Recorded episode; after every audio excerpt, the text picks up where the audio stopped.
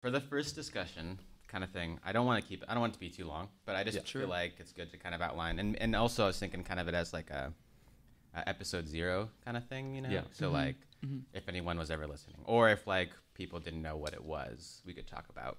We could just like have this as like a, or even like a precursor to other Yeah. episodes of like, kind of how we want to talk about things. Oh, um, I see what you and things saying. like that. Yeah. So I don't want to talk about the movie we watched that we're going to probably discuss today. Yeah. That we are going to discuss today. But I kind of just want to talk about how I've been thinking about it because there's something that I've been wanting to do. The Sure. this kind of like look at fiction in a reflective sort of way. Yeah. Um, because for me, um, I you know I do a lot of reading and watching things, and I'm a very reflective person. And I read a I read a bit of like you know thinkers and philosophers and, and things like that. And I love to talk about it with people, Yeah. and I love to bring it up when it comes up, you know, in like connection to everyday life. But when I was thinking about like having to do a podcast or a discussion recorded kind of thing, Mhm. I felt like it was a it would be kind of a stilted thing to talk about all the time and not really accessible to a lot of people. And honestly, I think when philosophy comes up in everyday life, it's more interesting when it applies to like real Yeah. things because Something usually it's a little bit more Right. abstract.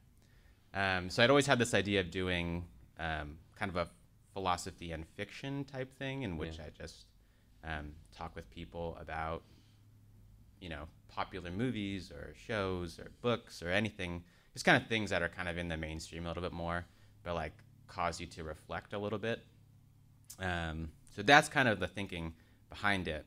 And the thing I want to say, and we can, uh, you guys can ask questions. I don't know if you want me to just talk about um, Yeah. how I want to see it or how I kind of see it. Sure. I can do that too. But um, my whole thing is in my personal like studying, and like I'm somebody who grew up like being pretty good at school. Mhm. Um, you know, like not necessarily like super intelligent, but I kind of figured out how the system worked and how to like. I have a pretty good memory, and I'm a very curious person. Um, so you know, as I've gone through life, I keep asking these questions, and I have like tried to learn more and more Yeah. about life and what it means to alive, and you know, these it naturally leads down these philosophical alleys. Um, and the things that I've heard discussed most, that I find most interesting and seem the most true, is this um, philosophy as an interpretation of the world. Um, Um, yeah, so you know, I I think people go through, or when they think about philosophy and I and or like anything like that, it seems like a very thing that's very far removed from Yeah. from life. But um, and then there are you know there are all these schools of thought and all these different thinkers think very differently about the world. Um, but I think when people stay, even take a step back from that and think about philosophy in general, it becomes this look at basically in, an interpretation of the world, as if the world is, you know, a grid, and all these people are trying to map something on that connects Yeah. all the dots, right? So, personally, that's been interesting to me to think about this interpretation of basically this chaos, like noise that we all experience as life, and trying to make some sense out of it um, using what limited communication and understanding that we have. Um, and then also this other strain of philosophy of personally thinking that life is a very creative endeavor. yeah. Um, and I think that kind of comes together in the way we watch and consume media, Yeah. and, and the way we create media, honestly. Um, so my kind of thought was take movies, books, fiction that is interesting and engaging, and discuss it in an interpretive way, where we can like apply it to real lives. yeah, because I think what I think what what fiction does is it pre- presents real world and like human situations.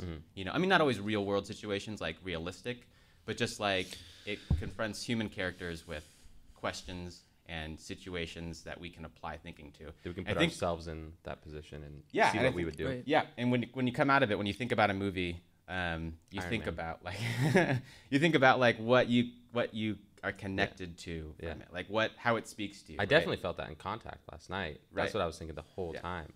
Sure. Um, yeah, and we don't got to talk about contact right now. Yeah, but yeah, like, yeah. But, But, but that was but yeah. directly. I felt that last Totally. night. Yeah. yeah, and I think people's immediate reaction. I think when we react to fiction, movies, TV shows, anything like that, even storytelling and other media as well. Like you're reacting to something that resonates with your particular worldview, Yeah. right? And I I think about how, and I'm sure everybody's experienced this, where there's a movie that they like and they take a lot of meaning from, and then mm-hmm. they find out later that it meant something else. Right? Oh yeah, that's most me like especially music. It's like Sure, people yeah, interpret totally. it. This me, I know exactly what you mean, and you Yeah. interview the artist. Like I, that was fucking about coloring with crayons. Like Right. had nothing to do with anything. Right, but, it brings out this truth Yeah, within yeah. you Right. Yeah. that I think is interesting to talk about. And that's why a lot of artists you'll hear them say like, once I release it out there, it's not mine anymore. Mhm. It's whatever whoever consumes it makes Right. it to be. Yeah, Um, and I think I think the interesting thing about talking about fiction in this way, or any sort of creative, yeah, thing, any sort of media, is that when we're encountered with life, right, there Mm-hmm. is no there is no inherent understanding meaning Yeah. within life that we can like ask about, Yeah. right? When it comes to not a lot uh, of binary, like yes or no's, right? Is that what you? in, in in like real life. yeah, yeah. I mean, there, I mean, I just mean like I mean, in life in there's general. like two plus two, but Sure, sure, sure. Yeah, There's but there's some sort of, sort of truth, Yeah. right? But um, but then you can debate what that Yeah. means, right? That's why there's so many different ways of thinking about life and the world. Do you, do you find that like a lot of these um, like interpretations or frameworks, way of viewing the world, do you find that you find those from art? You know, we're talking about fiction. I almost want to spec like science fiction is really what we've been kind of looking Mm-hmm. Sure. at more than any other kinds of fiction. What other types of fiction do you feel fit into that category that have that same sort of potency? Fifty Shades of Grey.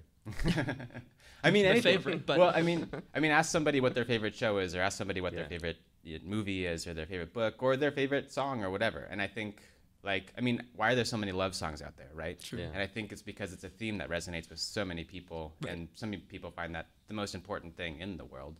Um, and I was actually just talking to my partner and my nephew the other day about science fiction because personally I love science fiction. Same. Right? And I just like eat it up and I find it super engaging and ask so many questions. And for me I was saying that like science fiction I can almost tolerate a bad science fiction movie if it asks good questions. Yeah. And because that's for me that's like kind of what Right. I feel like is engaging to me. And like I can I love good movies too. And like I do want to talk about when we talk about movies and things hmm. what makes it a good movie and how the writing is good. But I think to some degree that like the way we evalu- evaluate if something is good is more if we feel like it, you know, kind of brings out that sense of like truth in like Yeah. an almost an ineffable way. Like I think, you know, at the end of a movie, we tolerate uh, an unrealistic ending if it gives us a sense of justice, you know, or like if like it's, it gives us a meaning, Closure. you know, yeah, a closure of sorts. Sure. If it's like, even if in the end, like everything that the ca- main character wanted came Right. true in a Yeah. ridiculous way, if it felt like that was what kind of wrapped the movie up and what everything was leading to, like that, we we take that as like a good Yeah. ending, you know. It's weird that we always, especially me, we're frustrated if it doesn't have that kind of ending, where Mhm. things are neatly packaged together. Right. Drives me nuts. No, and, and Even though I know that's probably more realistic in, in many cases, But it's a little- especially yeah. love stories. But fucking, as Will knows, it drives me nuts. I, But I, I- think that points yeah. to something, right? Like Yeah. the fact that you find something frustrating means Yeah. that something about this movie isn't lining up with the way you see the world. Well, I think it's because, like you said, we put ourselves in that position all the time. So we Mhm. think, like, for me, I would want it. You know, you want to be the hero that wins in the end and gets the girl Sure. and all that shit. And But I think I think that would belie the fact that you believe there should be some sort of yeah, uh, happy ending, yeah. right? Which That is why I get so frustrated because I'm like, together. it's too real that there's not a happy ending because I don't you. think Will got a fortune cookie the other day. Oh fucking yeah, Panda. I brutal, tell you about brutal. that? This is too good. I got like this super happy-go-lucky fortune cookie. Oh, I and can't it believe said, this is this exists. What did it said? There's like there's no such thing as a happy ending or Yeah. something like that. like actually, real Dang. bleak. like unbelievable. Wow. and I'm like, His second one said, "Go kill yourself." I loved it a bunch. but but even that, so even so, so okay, that's Right. interesting because that is a very simple interpretive thing, right? Right. Yeah. You, you you're, you're confronted with a statement like "there's no such thing as a happy ending," yeah. and you can take that and you can be like, "That's a really dark thing Yeah. to say," but you could also, I could see that as a very comforting. A thing. mental adjusting kind of thing. Well, I mean, like, because if I know that there's no true happy ending in life, then I'm totally won't be- satisfied Right. with the you life won't be I set have. up for dis- disappointment right at all times. exactly Yeah. right? and i think part of that is because like people see the world differently. So you could see that one statement Yeah. as like in two very different ways. I just think there's a lot of mm-hmm. fragile people out there, and to be throwing that in a Panda Express Sure. turkey, what are you doing, man? Right. But look at what po- look at what media is popular and what movies are popular Yeah. and like how many movies they have had to rewrite with a happy ending Yeah. for the sake Oh of my gosh. like popular like Right. consumption, right? Like people just won't accept it. They Yeah. don't accept it See, if it's not like That's where I'm at with it because like I, I've consumed a fair amount of it, and it's like, for me, it's sort of like you know, one thing is that when I watch a piece of content, of course, it's difficult to not relate it to other things I've watched. I think that's the first thing you'll do, right? To kind of break it down, give it its bench line, how does it really fit in set. But then, like the part that I really kind of resonate with is that if it doesn't end the way I expect it to, see, I like that a lot because it gives. Yeah. It's it's kind of this all, like a little bit of a mindfuck approach, which I always enjoy. Or it sort of always seems like a creative choice that um, they're deviating from the norm enough, and if it surprises me, that's where I'm really about. So I like Nice. like d- dense lore, of course, with sci-fi, but then if it really is um, structured the right way, then it normally is unpredictable as you move through. And, and, and you know, I'm not much of a movie rewatcher, so I think that probably plays a big framework here. Like, I don't really like watching things two or three times. Wouldn't watch them frequently. I want them to be like one and done, resonate like you do, and move on. Mm-hmm. Um, but that's kind of why I think I'm drawn towards ones that are just a little bit more volatile always. Gotcha. Like, I prefer for the writers and directors to email me and ask how I would like and fucking cut it at that. And if that if Contact that, info if, on the bottom of the if that were screen, I get it. every movie would have a happy ending. true. in Tony's world. yeah. like, like, I've been trying to crawl into watch. Uh, I mean, there's a couple different animes that I've been kind of interested in, mostly because I was just looking at IMDb top 100, 200, and I'm like, why are all these animes slipping in amongst Yeah. Godfather, Reservoir Dogs? I'm talking huge movies that are just actually timeless. That I'm like, okay, I guess these sit up here in popularity. I mean, it's, of course, it's online voting. You wonder what kind of demographic they're using, yada yada. But Sure. still, I figured I'd go through and kind of cherry pick after reading some, and pff, pretty impressed. And I think like Cowboy Bebop would be the one off the top of my head that just Cowboy Bebop is a little bit of great. alternate ending, series. probably not expected, maybe a little bit expected. I don't know if you've watched that style, but I love the ending. Fucking broke my heart. So vibe, like it's just so powerful. So I, I don't know. I think there's lots of power and like utility to using that kind of a thing. Nice. Yeah, and I think science fiction definitely it always is kind of pushing the boundaries, and I think at any any like truly good movie is Well, kind of pushing the boundaries. And I think what it does is it it gives you an unexpected ending in a palatable way, right? I think Well, that's Right. yeah. I think the idea of writing a science fiction. the choice of how they make it palatable is what I like. Yeah. Sorry. Um, right. I, I feel like writing a science fiction, whether whether it's a novel or movie or whatever, it's like it's a really good tool to ask questions and even figure out your, the answers for yourself. Sure. Because like even the story that I've been throwing around with you guys, it's like it's just cool to put yourself like the idea of if you could live forever, Mm-hmm. what would be the point of anything? Or if you had God level powers, like Right. why would God create any kind of species, especially if it's going to be a lesser being than him, himself? Wouldn't you create something even greater? And it's like, even those things, what are the points of those? So it's like, it's just pulling the thread of question after question after Yep, question yep. and all those Yeah. things, you know? Yeah, and I think the difference between thinking about that in the abstract, if, as is just like a what if kind of question, and Mm-hmm. pulling that down into the the narrative realm, I think Yeah. is what makes, I think illuminates it to a whole other degree, right? Because I think that's where philosophy can be very dry, Yeah. and why I personally dislike like analytic philosophy because Sure. it's, it's just like basically, Yeah. like I don't know, it's there's nothing, there's not real any, any real content there. It's like bare bones, almost Yeah. like mathematics type Yeah. of thing, and I think Is that that, dis- sorry? Mhm. Go on. I was gonna say, is that because it's distilled from the plot and like the choices and decision making, and not so much like verbatim statements and like the way com- like sometimes they'll have a scene where it's like you know main characters meeting up with the you know young teacher and they go through this learning process and you see it openly. Like he talks about the change he's making but like a lot of times it's more like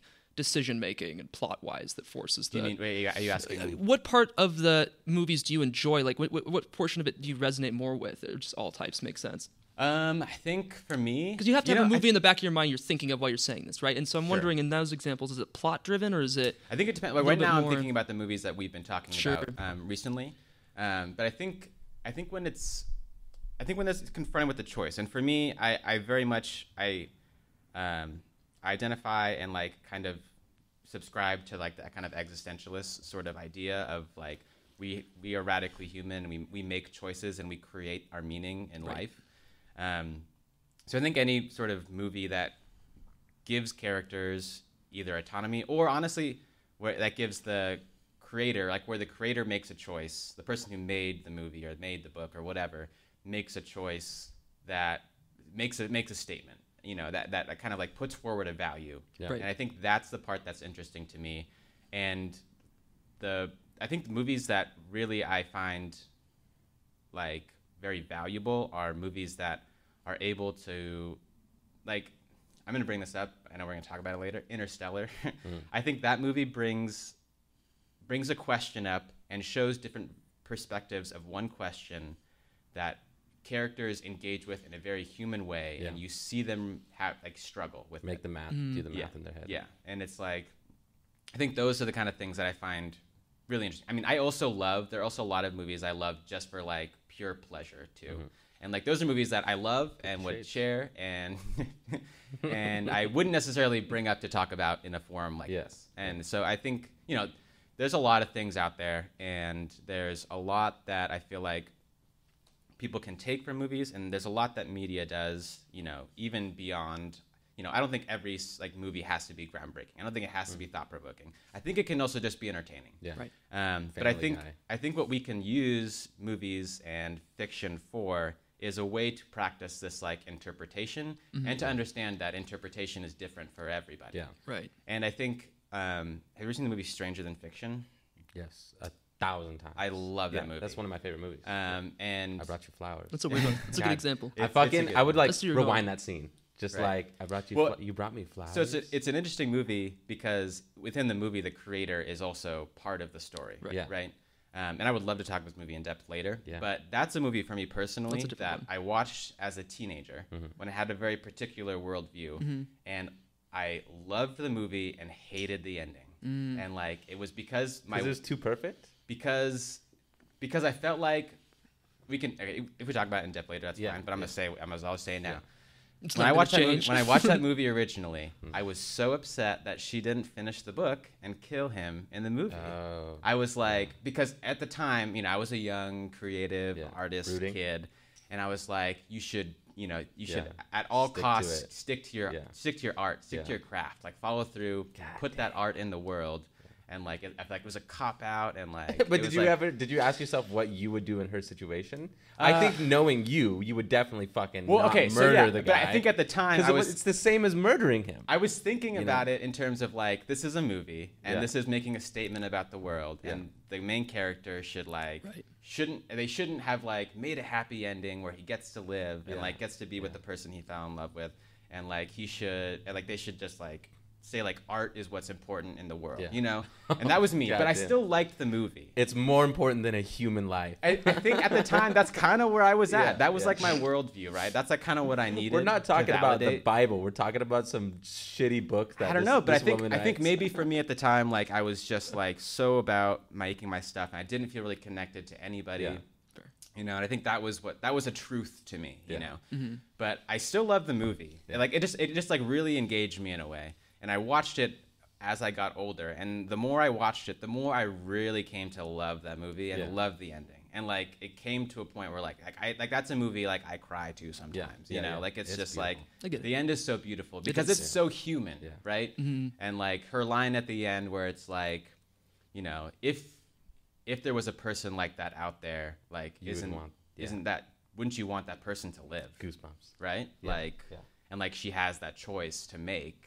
Yeah. And like the fact that sh I think that and that's part of it. It's like she has that choice. Hmm. There's a choice she makes that Right. puts a value and a meaning out there in the universe and like you can decide whether or not you agree with it, right? But like it is her choice and she makes it and she has it it creates meaning, Yeah. right? And I think that's that's what I find interesting about fiction. I think it's what it's what it can do and I think that if we learn and like just talk about how we interpret this kind these kinds of things and how people interpret it differently, I, I think it can show us a lot about how we interpret life Yeah. too.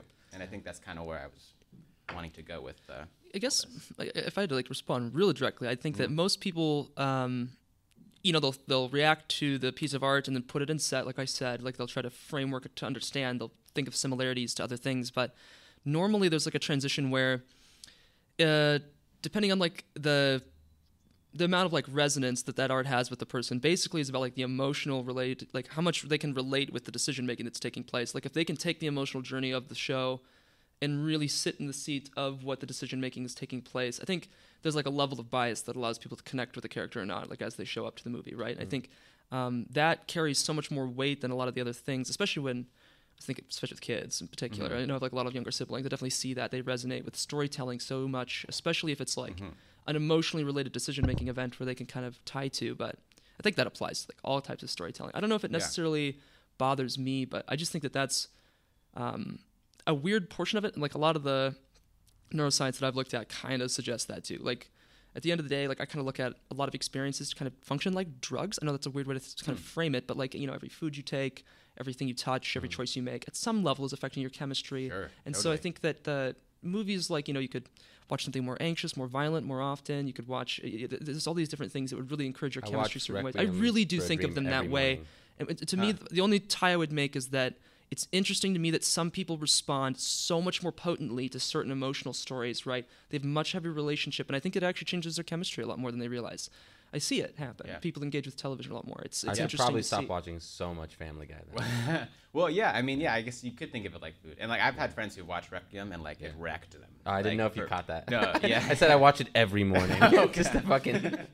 No, but I think that's yeah, and I think that's, violin on. yeah, I think we are deeply storytelling creatures. I mean, like Yeah. like socio- socially we are, Right. Um, and that's why we have such a history of it. I think it does it affects us like deeply, and I mm-hmm. think that's how people. I mean, that's what politicians even use, right? Is they mm-hmm. try and tell this story to kind of get to you and kind of infect you in some way, and, and the way they're trying to manipulate you, right? Right. And I think in, in some media can be nim- manipulative in that way.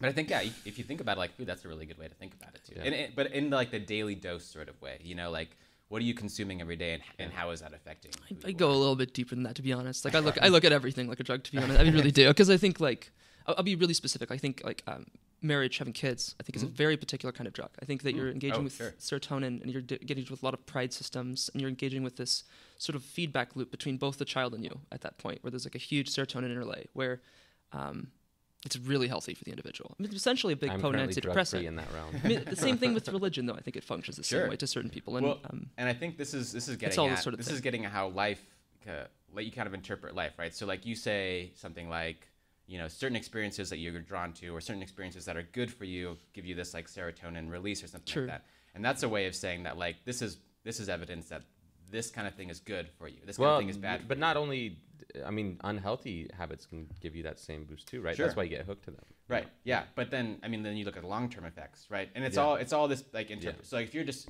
if you're a pleasure pain type person, like pleasure is good, pain is bad. That's that's that used to be a way of thinking about the world. Like mm-hmm. there are people who consider themselves like Epicureans, like they they try and indulge that pleasure part of it because mm. that's what they believe that like is good in life. And they, some people who would say that like that taking those kind of drugs are good because they give you that sense of pleasure and Yeah. like reaching the highest ecstasy is reaching you know some sort of like Did they have spiritual heroin back then? I mean, no, not something so potent, right? uh, but then you could look- opium, yes, what? But, but then you could, Yeah, you know, yeah, but then yeah, you could dial, but then you could dial it back and be like, you know, long term, this is a negative thing, right? Yeah.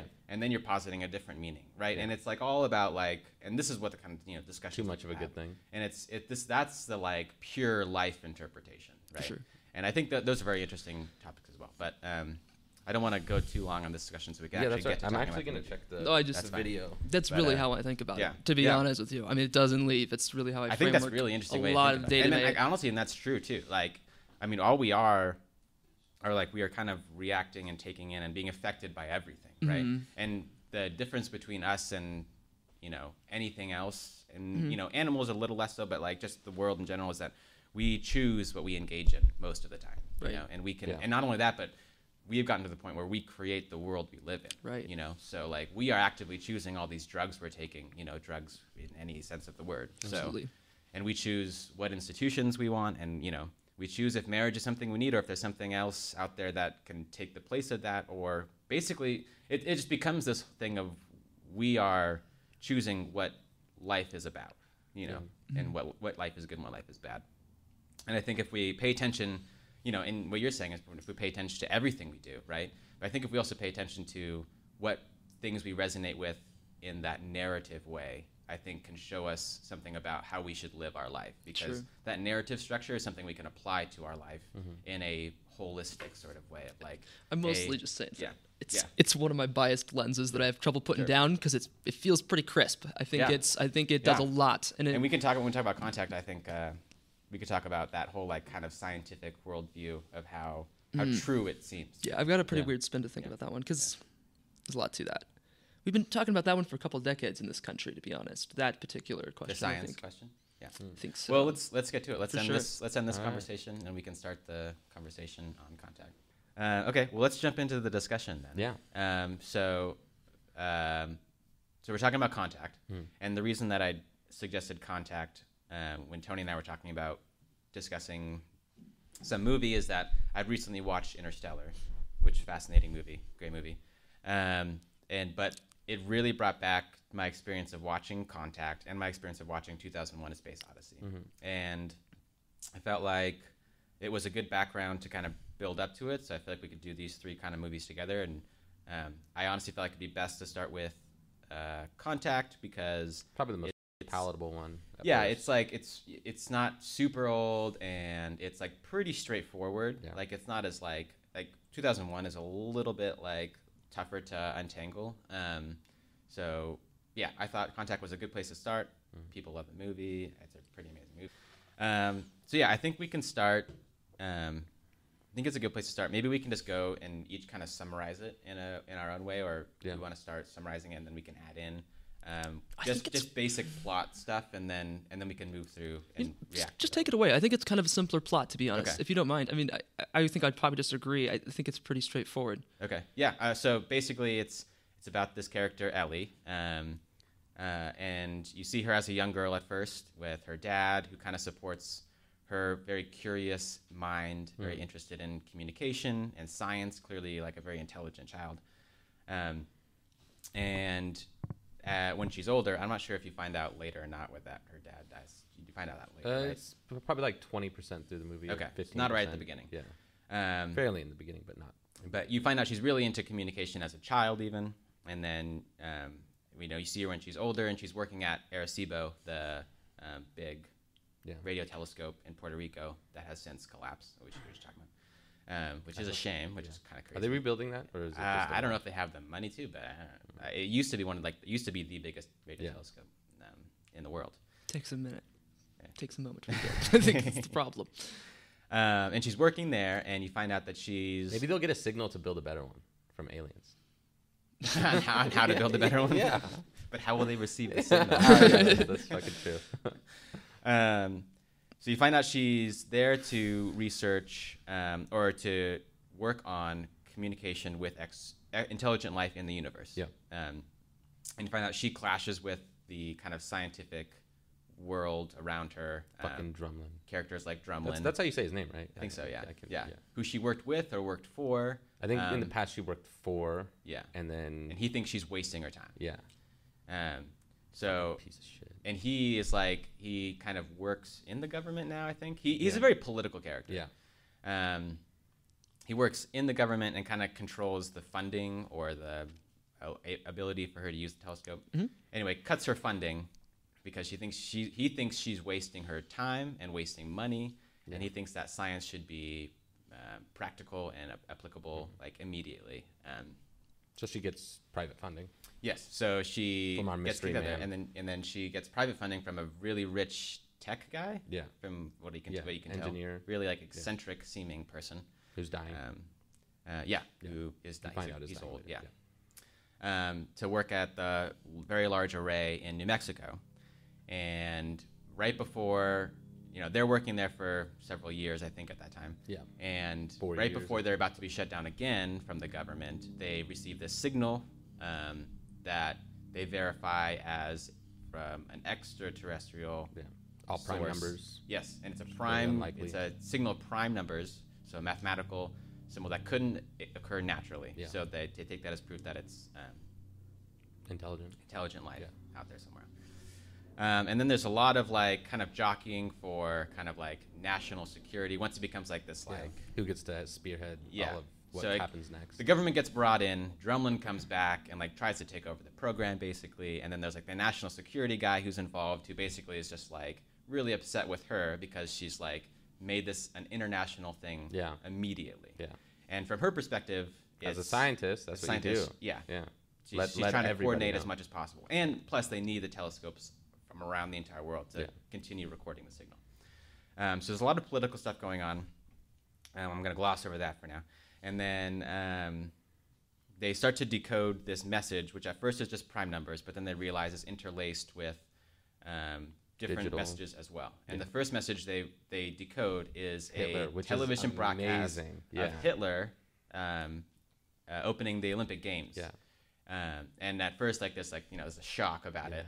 Um, Which but- is, it's it's factual that that was the first broadcast, but right. it's also trippy.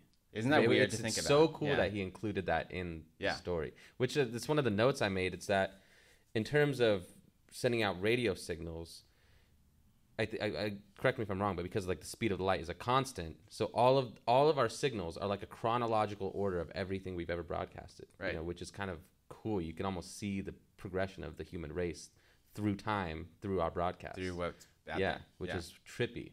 Is Super crazy. weird. Yeah. But yeah, that is it's kind of an accident of history that that's like that was our That's first message. Oh yeah. that yeah. that left the earth, Yeah. you know, in any sort of way. Um, but then they find out within that as well that there is another message um, within in, yeah. encoded in that that signal yeah. um, that Which over time they slowly decipher with help from the mystery tech guy. And it just said smoke, like The Simpsons. Buy tobacco. Oh, Smoke. The, the, the like uh, the, the, the mall or something. I don't know. I just Uh, remember like yeah. subliminal. They would include it in movies. It'd just be like in the middle, in like a millisecond in a frame. It'd just be like smoke. Sorry to cut you off. That's how Uh, it feels, though. um, yeah, they find they start to decipher the message, and they find out that it's a schematics for some sort of machine. Yeah. And there's more political jockeying. Figure out what, how, who's going to build the machine, who's going to fund it, who's in charge Yeah. of the project. Um, and all the time that uh, Ellie is is kind of competing with Drumlin as like the lead of this project because That was the most. she was the one that was passionate about the project, and he's kind of come in now that it's actually, you know, Yeah. something's actually come from it. Um, and over time, they figure out that it seems like it's some sort of transport, or Yeah. somebody somebody's going to be inside this machine when it goes off or it, when it does its thing. And there's this um, committee that's uh, formed to kind of pick the person that's going to Mm-hmm. go inside of it. And all along, I keep forget I did forgot to add this in. All along, there's this other character, uh, Matthew McConaughey's character, uh, Palmer Joss, who is a religious man, Selfish um, douchebag. kind of a religious thinker. He's not like a priest necessarily, Right. um, but he He's has a- a, he has a He's a man of cloth without the cloth. That's what he said. he has a romantic relationship with Yeah. Ellie in the beginning of the movie, and Yeah, she kind of blows him. She gives off. it up easy. Yeah, she kind of uses him, and he's kind of invested in her. Clearly Yeah. wants to be with her. Yeah. Um, but she, when she leaves Puerto Rico, she doesn't talk to him anymore. Yeah. But he ends up coming back into her life when he has like skyrocketed himself to fame through his book Yeah. um, and his reflections on technology and how technology is like kind of led to the downfall of, is leading to the downfall of civilization in certain ways. He wants this return to like seeking of truth. He even says. Yeah. But there is this religious like drumbeat throughout the movie. Oh, of yeah. How, like um, Yeah. there's the religious implications of what's going on and the religious pushback against the scientific like I think it's because Carl. Sagan was very aware of those, that, you know, Yeah. and then also it's probably another way to get those kind of people interested in the movie and the book, Sure. you know. Yeah.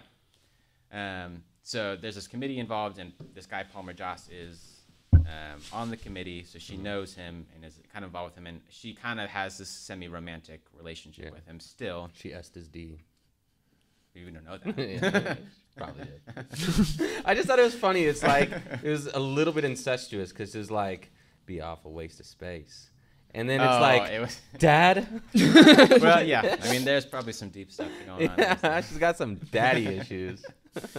um, so yeah, so there's this committee involved. He's involved with picking the person, um, and he's clearly conflicted about whether or not he should pick her because he feels a little conflicted about Yeah. his job and his role, and he ends up sort of tanking her opportunity Like by pointing by asshole, pointing out the yeah. fact that she's an atheist. I, I couldn't tell if that was truly because he felt she didn't represent everybody or if he was like selfishly like I don't want her to die. I mean, I think he's a pretty honest guy when you come Yeah. through. I mean, I- I- in terms of him being the like the religious um, kind of voice in there, I think he's pretty even keel and like a very like authentic character. Um, when it comes, so I don't know. I mean, yeah, it's hard to say.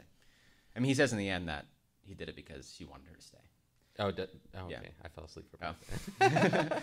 anyway, uh, so she loses the opportunity. Drumlin gets the opportunity to go. Uh, but while they're testing the machine, a religious zealot yeah. um, suicide bombs the machine and destroys it. Basically, one of the dum dums of our race. It's Like, Yeah. no, space bad. That's yeah, somebody who's just God good. super concerned about what the people are doing, and he's Yeah. like obviously the fringe religious person, Yeah, right? yeah. Um, he ends up killing Drumlin and destroying the machine that's been The most Being ruined. satisfying part in the movie. Right. Fucking Really? taking out that piece of shit. the whole drum, machine is destroyed. take Everybody's kind of reeling. They don't think they're going to Yeah, rebuild the machine.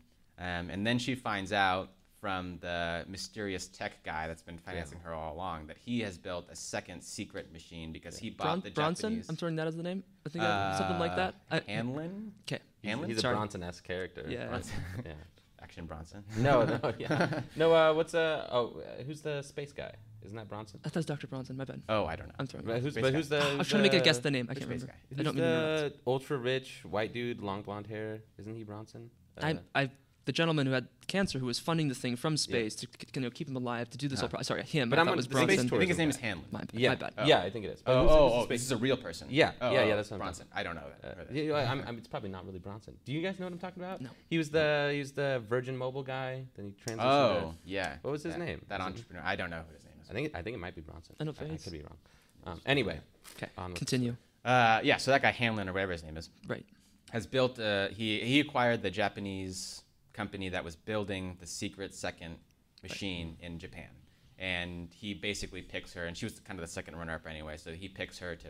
She's going to be the person that's actually going to use the machine. Yeah. Well, he was watching it from the start, so I, I bet she was his first pick to begin with. Yeah, I mean, I think he's really infatuated with her. Yeah. I mean, like even in the scene in the boardroom where she gets the funding, he's he's the one that chooses to. He's like, take it her. would be an awful waste of space. you That's feeling the anything there? That's like a trigger, like a undercut, like a sleeper aid. It's like that's how you get her to sleep with you. It would be an awful waste of space. uh, so she she gets to be the one that goes in the machine. Um, and does anything happen before she gets gets to go? No. She kind of talks with Palmer Joss before she goes, and he tells her that um, the reason that he kind of cho- he did he says he did think that she didn't represent humanity, but really he just wanted her to stay Yeah. because he and he brings up Einstein's special relativity and how she would be gone for, you know, fifty years Earth Yeah. time, but only four years her time if she was able if she was traveling. It's interesting though. I think she would light. probably be the best candidate, and I think Carl Sagan wrote a lot of himself into her character. Oh, yeah. and I mean, I think, if yeah. if I could choose anybody to ever be our representative, it would probably be Carl Sure. Sagan. You know. If you could bring him back. Yeah, yeah, maybe they could. Uh, we sent instructions to rebuild Carl Sagan so he can meet with us. we got his messages. yeah. Uh, we watched Contact. It was pretty dope. it gave us the idea. We're doing it. Um, Um, but uh, yeah, so he kind of talks to her about how he wanted her to stay, and she is just so willing to leave, as she was kind of willing to leave everything behind anyway Yeah. for the sake of the, the mission.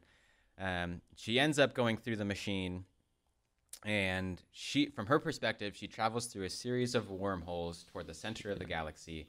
And when she encounters the life on the other end, it's in the vision of her dad Yeah. on a beach that she drew as a kid. Um, and they basically tell her that um, they've heard their message, Mm. and this is how it works: is they reach out to civilizations that talk to them and bring them into the fold of this Yeah. galactic society, Yeah. basically. Um, but she doesn't know what they really look like. She doesn't know what, really anything Yeah. about their civilization. Um, they just they tell her that this is the first step in kind of bringing humanity in, and not every not every civilization that next time you'll get them. the jacket.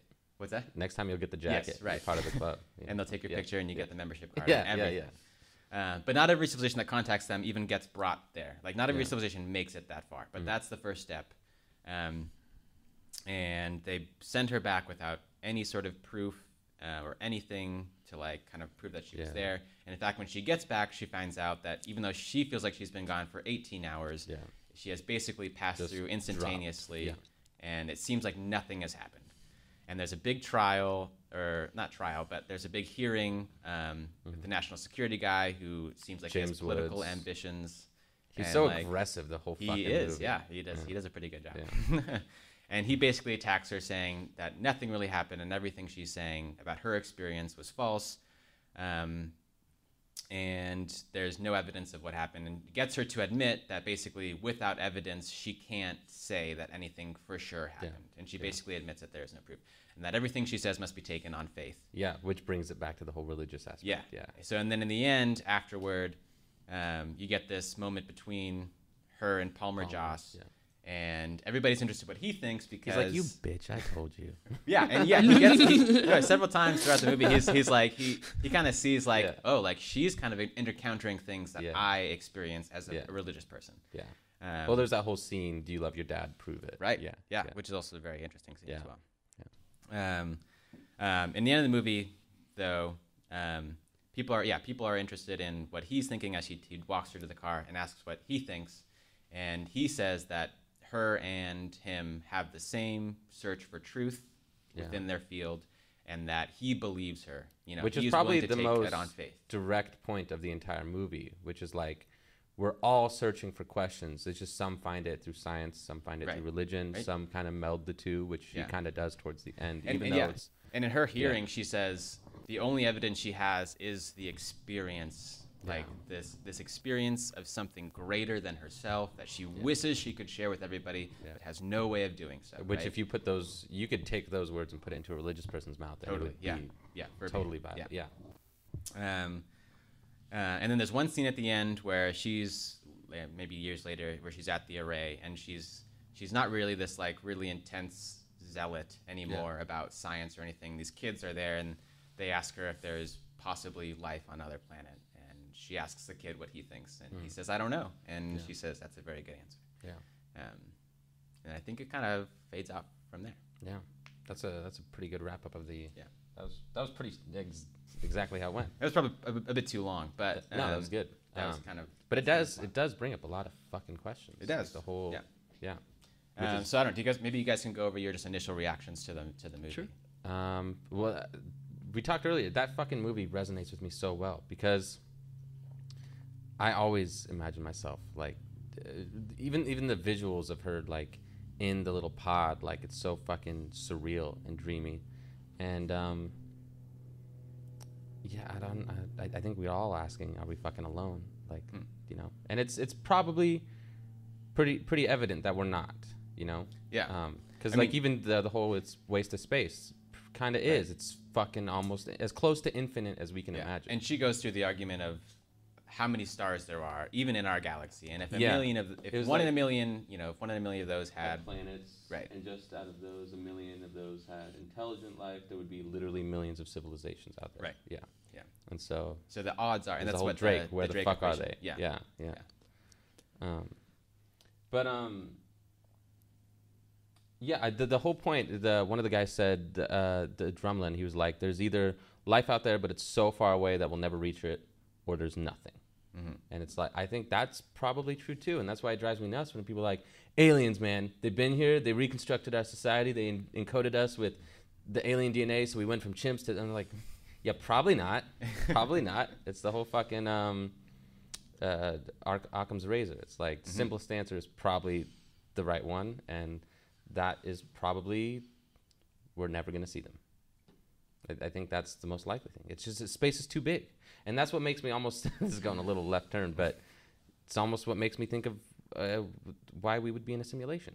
Hmm. Like a simulation would be mostly empty. It's like it's like in um, certain games how it's like it only loads as you approach each spot. Right. So it's like I could imagine like those are like peripheral things that they put in place that we could see, but we'll never actually get there. So they don't actually have to load that. There is no yeah. existence beyond our Yeah. perception. And then because everything else is so far out of reach, Mm-hmm. the closest thing we have is Mars, right? So I think if, if, if we were a simulation, we would put something that's kind of accessible to make us feel like we're doing something, but everything else is literally out of Huh. reach. Um, So yeah, I kind of want to uh, talk about that in a couple ways. So first of all, I think there's a real idea that like nothing exists outside of perception, and basically Yeah. before human perception, there there was nothing in the sense that it was kind of just chaos. Yeah. And it wasn't until things were able to, perce- or not even human perception, any sort of perception at all. Once perception was there, then things actually existed in uh, the way we understand things Yeah. existing. Well, it's weird to think that before any life, everything was still here. It's Right. just there's no there's no nothing for that to bounce off and somebody to to experience concept it. it, There's yeah, no experience. of conceive it, From yeah. world. my understanding, like the way that we see, like the distance is measured by either light or radiation at this Mm. point. So we have that's kind of our maximum reach. So there's like a microwave background, and that's kind of how we assume there's this range. But it's just like one framework. We don't really. I mean, that's what I'm Yeah. kind of wondering too, is how that gets Mm. pushed. But the strangest thing to me about this movie is that it resonates way, way better. I think like one I'd point out would be like like District Nine kind of pushed me the wrong direction just Mm. because it's so you really rad- like that movie. it's right? good, but it's much. I- just I- yeah, I thought it was interesting. I'm sorry to pull out another one Yeah, in relation, but I think it's a good example of like uh, probably a good interpretation of how humans would respond to another species being involved. But uh, it's like just kind of depressing, to be honest, just to watch that all play out that District way. Nine, you mean? It- to me, yeah, Yeah. it just I would have higher hopes for humanity, even though I probably don't deep down. I, I don't think that would go much differently. But like in this movie, what I think is interesting is it's kind of really resonates with like the Carl Sagan's mode of, um, at least during the time, you know, a lot of people were worried about space funding. How do we get people to go and, and go and study this? And so a lot of people thought that good pictures, Hubble s- telescope at that time was put Yeah. up there, and so all that was kind of in this big push to kind of get this interest in space. And then Sagan's idea is that like you know you you see the the finiteness of the universe. You see how small we are in this rock. You see like the you know expanse, the chance of aliens, yada yada, and that gives you a change of mind where you you know the consciousness shift that he kind of suggests that she has in the movie, right? Like specifically, her goes through this radical consciousness shift, which. I, what do you think? Do you think that's real? Do you think that you know maybe did you I mean did you see the big blue rock uh, when you were younger? Were you just blown away? I mean, how The- how much yeah. of space pictures have have you know Oh, I think it get, given you the definitely gig? I mean, what's what gets you going about that? It- I, I think I does think it if resonate with everybody you? I think if everybody could actually have that experience of seeing Earth from the outside, Right, different. then it would really affect Oh, them in a real way. I think sure. seeing pictures. I think maybe now at this point we're a little desensitized because we really didn't know what the Earth looked like. As you know, maybe in history when there was there wasn't I- Mm-hmm. that perspective. we didn't even know about other galaxies till like hundred years ago. Sure. Like Yeah. we, we thought this was it. A fucking hundred years ago, bro. That's cr- all of this is brand new. And in terms of how it affects, you know, like the image and stuff, it just made me think. Um, I was thinking about this earlier when you were summarizing the movie. She's um, it, it shows her as a bright kid, and her dad like kind of uh, pushes that, and he you know nurtures that. It's like it just shows that like if you start at a young age and give kids practical uh, knowledge of how things really work, they take a natural interest, and you can. What would she have been like if her dad wasn't so, Sure. you know, on Well, the, So yeah, here's uh, so I've, I've heard this uh, Carl Sagan say because he was personally really interested in the search for extraterrestrial life. Yeah. and he said he said one of two things would happen: either we would find like intelligent life elsewhere, and it would radically change everything. We would be we would join a galactic community, for, and it would change history forever. That's one possibility. Or we would never contact anybody, and we would realize how unique, how special, and how Yeah. fragile our existence is.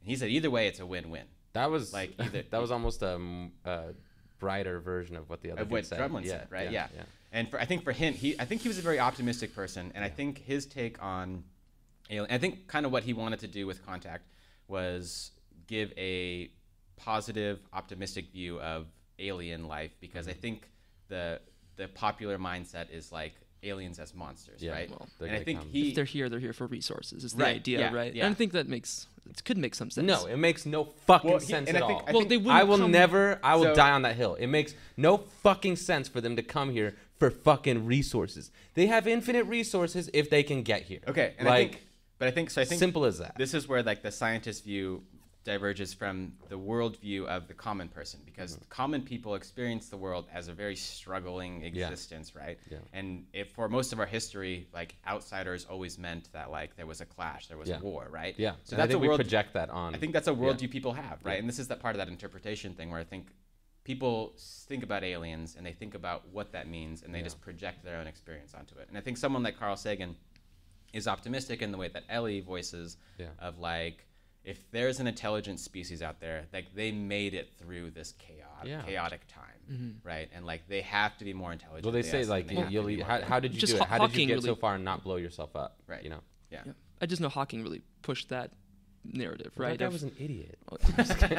I'm kidding. So- I know, I know. Yeah, how dare was- I even suggest? Yeah. No, I think that like his idea is that they would be militant in some pretty radical way, and I think that there's like a That lot of there's a no real good logic me. train to it because i- if you know it's all about incentive for the species. So uh, if they're going to veer off track or even come, they just have no incentive to be here.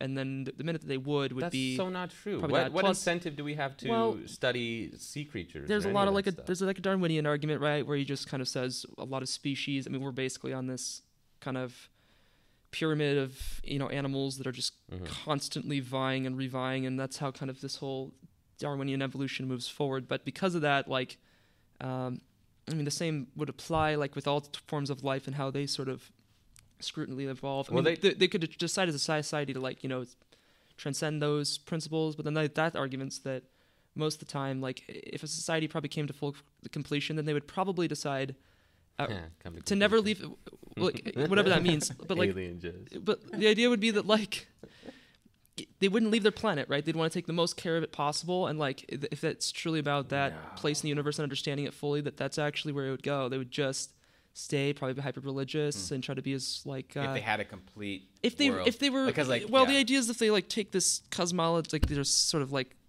cosmic approach to everything where it's just like the universe is the the greatest like the galaxies uh, you know the, the one like a true line of it all then i think that they think wouldn't they would want to stay they wouldn't want to affect it at all they wouldn't want to you know, if they if they treat it like the call bullshit. perfect sort of you know orchestra that it is then yeah i think they just would try Yeah, to be right. a part of it you know be as It's harmonious about with the whole curiosity thing and adventure. Well, That's what it is. one or the other make more sense to that point though, like why are humans trying to leave Earth now? Uh, Resources. Well, we say Right? uh, yeah well i'm not done Because, yeah, that's what i'm because saying we fucked up this world, right? I And, think like, I think that's secondary. I think Really? primarily Have you heard curiosity about the golden and platinum adventure. asteroid they're mean- looking at? Like it's it's I, okay, I think five for, quadrillion dollars in today's dollars if they I, mine I, the okay, thing. for the people actually doing it, I would say yeah, it's probably you know like Elon, we need a second backup plan. But f if you were to ask anybody why would you want to go to space, they would not say well because we need a backup. They would say because it's amazing and the most amazing adventure anybody could ever possibly go on. Mm. And I think that's primary. I mean, I think I, I I'm very sympathetic to the optimistic point of view, and I think that's I think it's just as just as feasible, obviously, hmm. that that any advanced civilization would be enlightened in some way. But I, I do find more interesting and more real, and that's because of my human experience. The stories like District Nine and the stories like um, you mm-hmm. ever seen any of the Expanse series? Hmm. This like mm-hmm. that any sort of expansion kind of leads to more of the same Right. stuff that we have going on of mm-hmm. this kind of oppression and like you know most of the people struggle you know But what kind of people are we sending into space? They're usually very rational, like astronauts. You, you, there, I, I doubt there's a lot of warmongering astronauts out there. You know, so are you saying that the people that contact us from an alien civilization would necessarily be the most intelligent and like best of their species or do you think the whole species would be like a benevolent Huh. good species yeah. Oh, that's a good question. Um, I just think it, it's the whole question they talked about. Why would we eh, go to a if we were studying a, microbes? Why would we just want to squash them out for no reason? And then he's like, the guy was like, "Well, would you have any feelings about squashing out some like, microbes?" what- So yeah, there's- how would you feel if so that that that's there's that question, but I think any alien species like us would find that life on any other in any other place in the universe is so rare and special that they would want to preserve it.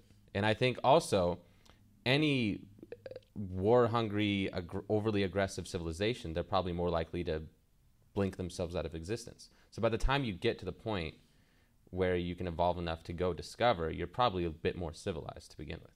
And also, if you can find out how to travel across the great distance of space, you're probably hyper intelligent. Like the whole AI thing is like exponentially growing intelligence. Like th- that's why they always say whoever creates the first real AI is going to have a leg up on everybody because it's just going to grow and grow and grow and grow in intelligence. And it's like, what comes of that intelligence? Is it just dominate everything, or is there like a serenity that comes Right. with Does it turn the ultimate whole knowledge? into paper clips? Is Yeah. that- Oh, yeah. that's that- yeah, uh, My, my two favorite parts about the movie by far, before we get too too way off, is like Drummer the dying. The, the actual machine itself. Mhm. Really Yeah. cool. I Mhm. mean, it obviously has like a lot of allure to it.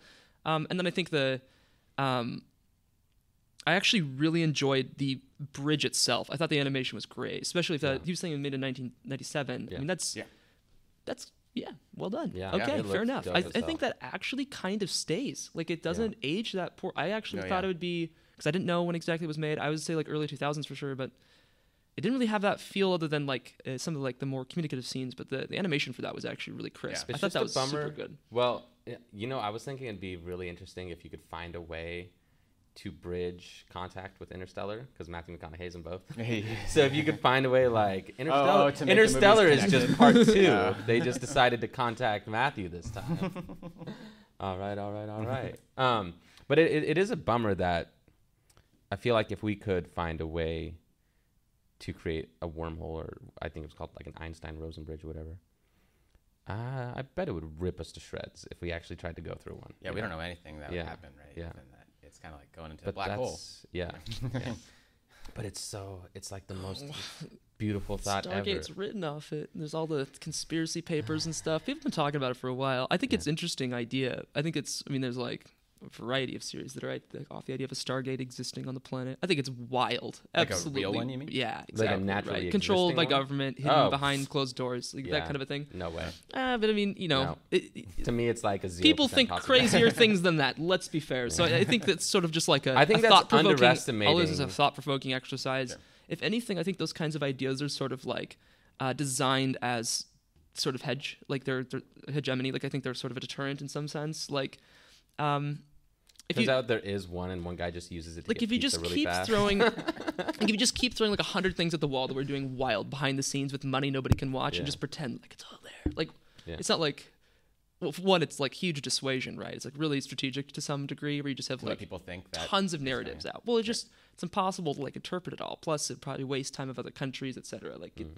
it's all pretty strategic i think to some degree i know I it mean, sounds dumb but I mean, honestly, I, I'm, I'm always skeptical of humans really being able to cons- conspire or keep anything secret. Um, you know, that's, that's that's really truly meaningful, um, especially if it can be exploited in some military other pulls way. it off occasionally though but i don't know that's that's a tough one because like what about what about spy planes out of like russian war i would say would be like the best example from the cold war i mean we really didn't know for 20 25 years Yeah. that it even existed and it won us the war i mean i think that's probably the cleanest example Hmm. is black hawk um, but there's a couple other ones like that where it just totally makes sense that we would keep the tool on the tool shelf and wouldn't tell you about it 'cause Yeah, it's I, so I, much I kind of, I do think it is really fucking hard for to keep a conspiracy to, like a genuine one together.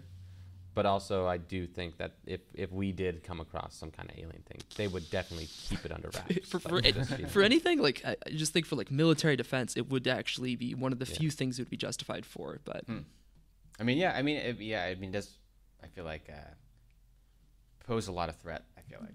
I I hope if there is aliens, it's straight up one for one, exactly like Paul. That fucking Seth Rogen. you fucking idiot. Uh, um, I hope they keep us honest, yikes. Someone needs to. Shit. Uh, but yeah, I, um, going back to Ellie's perspective though, so Carl Sagan had a very optimistic view of aliens, and like the, the and Ellie does too. But I think I would say you know his one of two possibilities. I think he was really willing able really willing and able to accept both of those possibilities, and I think he really was a humanitarian in a way that he really did believe that like talking Palmer.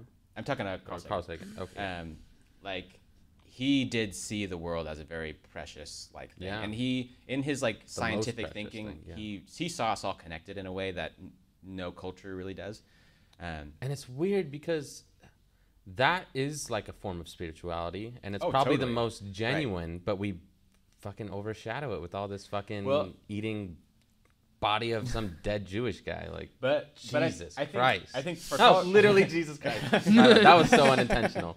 but I, I I do think while Carl Sagan is like that kind of epitome of altruistic scientific Yeah. mind, I think Ellie, the character of Ellie, is more of a hyper rational scientific minded person. And I think her search autistic spectrum. I think I think her search for extraterrestrial, I don't think she would have been okay if we never found anybody.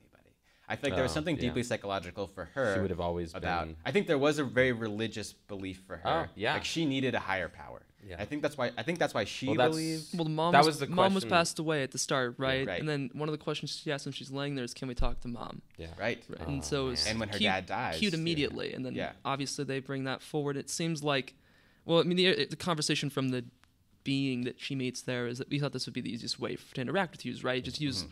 overlaying like four deep memories. And I think Also, your dad's still dead. By the way, I'm not him. But we love you, sort of. I don't know. It's a weird, weird attitude, but But it was. I was- liked it though. It was interesting. They said uh, Palmer or whatever. He was like, "Do you think we created God so we wouldn't feel so small and alone?" You know, Mm-hmm.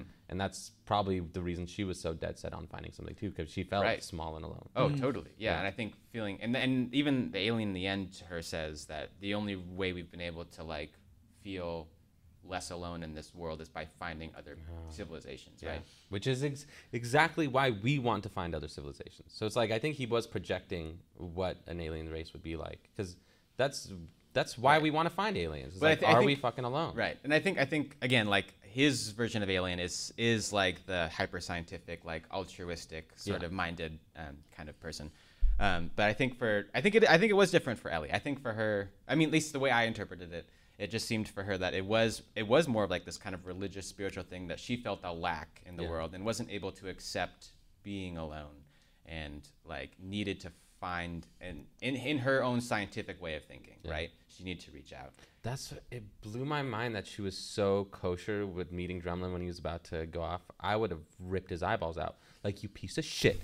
I started this. You called me a But- moron. Then Yeah. when I find some real shit, you fucking hijack the shit. I would have stabbed him in his sleep. Then I would have resurrected him and stabbed him again. Like that is the most bullshit thing anybody could do. But it also happened quite a bit and during that time with women in scientific fields and all Sure. that stuff. So that was probably a very Yeah. intentional. I think thing, part of it was her, her Probably. personality of like she was so rational that she saw no reason to engage emotionally That with was the world. unrealistic to me. right? I would have ripped his eyeballs out. But she was pretty shoved. cold. I would have ripped his constantly balls out, the whole time, shoved him down right? his throat. Mm-hmm. You're talking about meeting an alien race, the most magical, incredible thing that any human Mm-hmm. could ever do, and someone just takes that from you. Chop his balls off, straight up. Well, they layer faith terminology to the whole movie to Oh, give it that Yeah. kind of vibe. It's good that way, Yeah. I Yeah. think. I mean, honestly, that was one of the things that resonated for me most when I watched Contact the 1st time. Actually, the first thing when I watched Contact, and I said I said this to my partner when I watched it with Clementine, is that I I experienced that as a very anticlimactic movie, um, and I think it was I I had to like reflect on it before I realized kind of the grand nature of it, right? Because I think for me. I was like expecting to see aliens, and I was expecting to like kind of know more about the other civilization, to like know more of the unknown. But I think it is a very human movie because it, it everything's kind of reflected back on the main characters, right? Um, so it took me time to like realize that like the climax is this, you know, the is for it's it's a historical moment, right? Yeah. The historical moment of the first contact with Oh. an an extraterrestrial species, right? I think one of the I just imagine Yeah. the Family Guy when he's talking about like movies who say the name of the movie. Uh. he's like, "Oh, he said it." I think what's Looks like, like we just made into the camera contact. sorry, go ahead. you're good. I think there's like a a pressure, or at least there's sort of this quip used in like religious uh, dogma where they kind of just suggest that you know you're human, like you can't understand the framework, like no matter Yeah. how it goes. And so I think that uh, sci-fi can kind of spoof on that nature and sort of actually sort of sit alongside the religion in the way that it fi- kind of Mhm. functions because I don't know. I've, I've kind of been spun that a couple times, you know, when I've asked questions when I was younger, being raised like a Protestant kid or whatever, around the c- Catholic thing. And um, it, it sort of looks at it like, you know, that the all-knowing, omnis- omnipotent, omniscient sort of person would not sort of engage with us in that sort of modality. So it makes sense that Why are you asking questions, kid? No, exactly that, like, Basically, you go to the bridge, all it comes back, he's like, you wouldn't understand anyways, sort of thing. And you're all just like, Mm. okay. and that's inc- sort of the whole yeah, tone. it's like, incredible how much they gaslight you when you're a kid, think ma- into thinking you're crazy, like asking rational questions. Be like, wait, so he died, came back to life. How does that work? Also, he's dead now, but he's not dead. He went there, and we eat him every Sunday. Why is that? And they're like, just you know, that's it's forgotten. It's like, no, that's stupid. That's stupid. Right, but yeah, and, and in religion they have the it, and it's, oh, in Catholic religion, I, that's just all I know is they have the whole mysteries, right? There's the mysteries. of- Willing ignorance. Yeah. That's what I would Well, call it. well, yeah, but I think I think science experiences something similar with uh, when it encounters the unknown. There are Yeah. mysteries in science as well. I think the idea of science But is I that think we the know difference is we, we know more and more over time. But But also, an we assumption don't- that you can't know it all. That's all really. Yeah, but Yeah, the difference sure. between the That's two what comes is that religion. science doesn't fill the holes with made up shit to try to make sense of it. We say currently we just don't understand that spot. You know? Right. Yes. Yeah. Yeah. yeah. And I, I, I think the like these days the like religious terminology and trying to justify everything is pretty. Um, I don't know. It's it's pretty futile. Like, and obviously, like, it's not it's not even the same project anymore, right? But I think the mm-hmm. character Palmer Joss is a more enlightened religious figure in mm-hmm. that he Yeah. understands Yeah. he understands not the institution, right? He's not a, he's not a man of the cloth in mm-hmm. the literal sense that he belongs to the church, but he's a man of the cloth in that he's a very spiritual person But and, thi- and for him, it's this whole search for truth type Yeah. thing. I think what Carl Sagan and what the movie tries to say is that at the root of religion, right, is is the same drive. As, But the as thing, I think the key difference between religion and science is religion starts at the point of we have all the answers. It's in this book. It was ordained by I God. I don't know if it does because I think it it's like- defines the territory. Like, of- what do we know about God? Uh, yeah, but right. I don't know. I just really hate religion. There's man. this trust. There's, this, there's there's trust. There's Yeah. trust in God. There's Yeah. trust in. There's faith yeah. that like either things will be okay or that. But it you just know, feels there's like this, there's, this only so on. far religion can go, and I think that Sure. that stopped about fucking Yeah. a thousand years ago or something. some shit. Neuroscience says it's utility. I mean, it, it works in people. It has its for- for, utility, you know, and it people, had its utility, but we've outgrown it. Well, I don't know. I think I think you're speaking for yourself and not Yeah. for people who still experience. the Well, everybody doesn't agree with me. But, They're wrong. Well, I mean, go, But go it- to Alcohol Anonymous. but and I think that'd be a good example. I mean, Totally. Oh, yeah, Oh, I- it totally I functions. completely. It does. difficult. You, Let's throw it that one is apart. functional as a tool, but I think we've outgrown it and it's unnecessary. Not to say spirituality isn't necessary. I'm Right. all for that, but the lunacy that comes with all forms of religion, stoning people, jerking Okay. off is bad. Cut off Right. part of your dick. Ridiculous. if if religion didn't exist and you brought forth these ideas, we had this conversation like, oh yeah, cut off your dick. Um, you're gonna eat this paper, but it's actually a dude. You're gonna drink this wine, it's actually his blood. Like you'd be like, are you on fucking crack right now, you of them crazy are, person? are- most Right. of them are health protocols for Yeah. society. Yes, Right. but but that's what They're- I'm saying. You for can cleanliness take that you take the good, I mean, if you wanna get remove nitty-gritty. all the crazy shit, and take what's left. Well, I- I mean, the reality at the time, all those were like health codes. I'm not saying it, it They didn't really serve its function. I think we are here today because of religion, the, in many aspects. But I, I think we don't need it anymore. We just Okay, don't need well- it. well, not to say we don't need spirituality. Right, and I think and the I think and the moral structure that it I think that's the danger, though, in being so anti-religious, is that you you risk losing that the same nugget at the at the core of it that is at the core of true science. Because I also believe that there is a dogmatic science that is unproductive Yeah, in the yeah, way that yeah. there's a dogmatic religious religious experience or whatever that that is also unhelpful. But I and I just- think that's just the human conflict aspect or the human like almost like the shutting off of your mind of just like trudging through life and doing things the way you're told. Even Yeah. there's even a way of th- seeing science that way i think and that like science has all the answers and there's no need for wonder no need for personal experience. Hmm. And i think the the truly human thing is that like you know like she says in the end of the movie is that like and palmer joss says he when he was younger he had a religious experience mm-hmm. that he can't describe to her and then later she says the same thing about her experience with extraterrestrials Yeah. and i think it's that experience of god and that experience of like true understanding and science that i think is what you don't want to lose and i think Yeah. attacking religion and like it's like you could attack science for all the missteps Yeah. that it made right Yeah. and you could attack But those are missteps on the individual. Uh, not necessarily there were like whole you know like the way like medicine was done for a while and like Yeah. the way that you know galileo was persecuted for but so long But that's not like- where the science leads. That's just where people see the science they take and say we can do this with it. Which is yeah, I guess that's what religion does too. But I think but that's drum drumlin is the what can we do with science yeah, right Yeah, yeah. i think and ellie is the That's a good point. the pure scientific person. And I think for Carl Sagan, it was, it was, I, I think he was deeply a humanist person in that he believed that He's like science was Mr. a way Rogers to understand science. ourselves in, in some way. And Yeah. like, and I don't know, I don't, I don't really know the connection. And maybe we, it's worth talking about why there is such a connection between um, the search for extraterrestrial life and the, the search for God in this in this truth story. Well, I'm suggesting that it was a PR media choice from the Cold War, and and I really think that that's true. Like I think that a lot of media sort of represents from that time us trying to be like, by the way, be interested in space, put your kids in these types of you know, let's get to. There was a push. I mean, yikes. Let's be let's be real. It happened. I think that there was. He's a talking about the religious aspect. In ge- There's a No, space interest race. It's just in space. Uh, well, I mean, there's a space race between Russia and the United States getting satellites up there, and so there's tons of different things that go into that. As, of course, at that time, so they're trying to.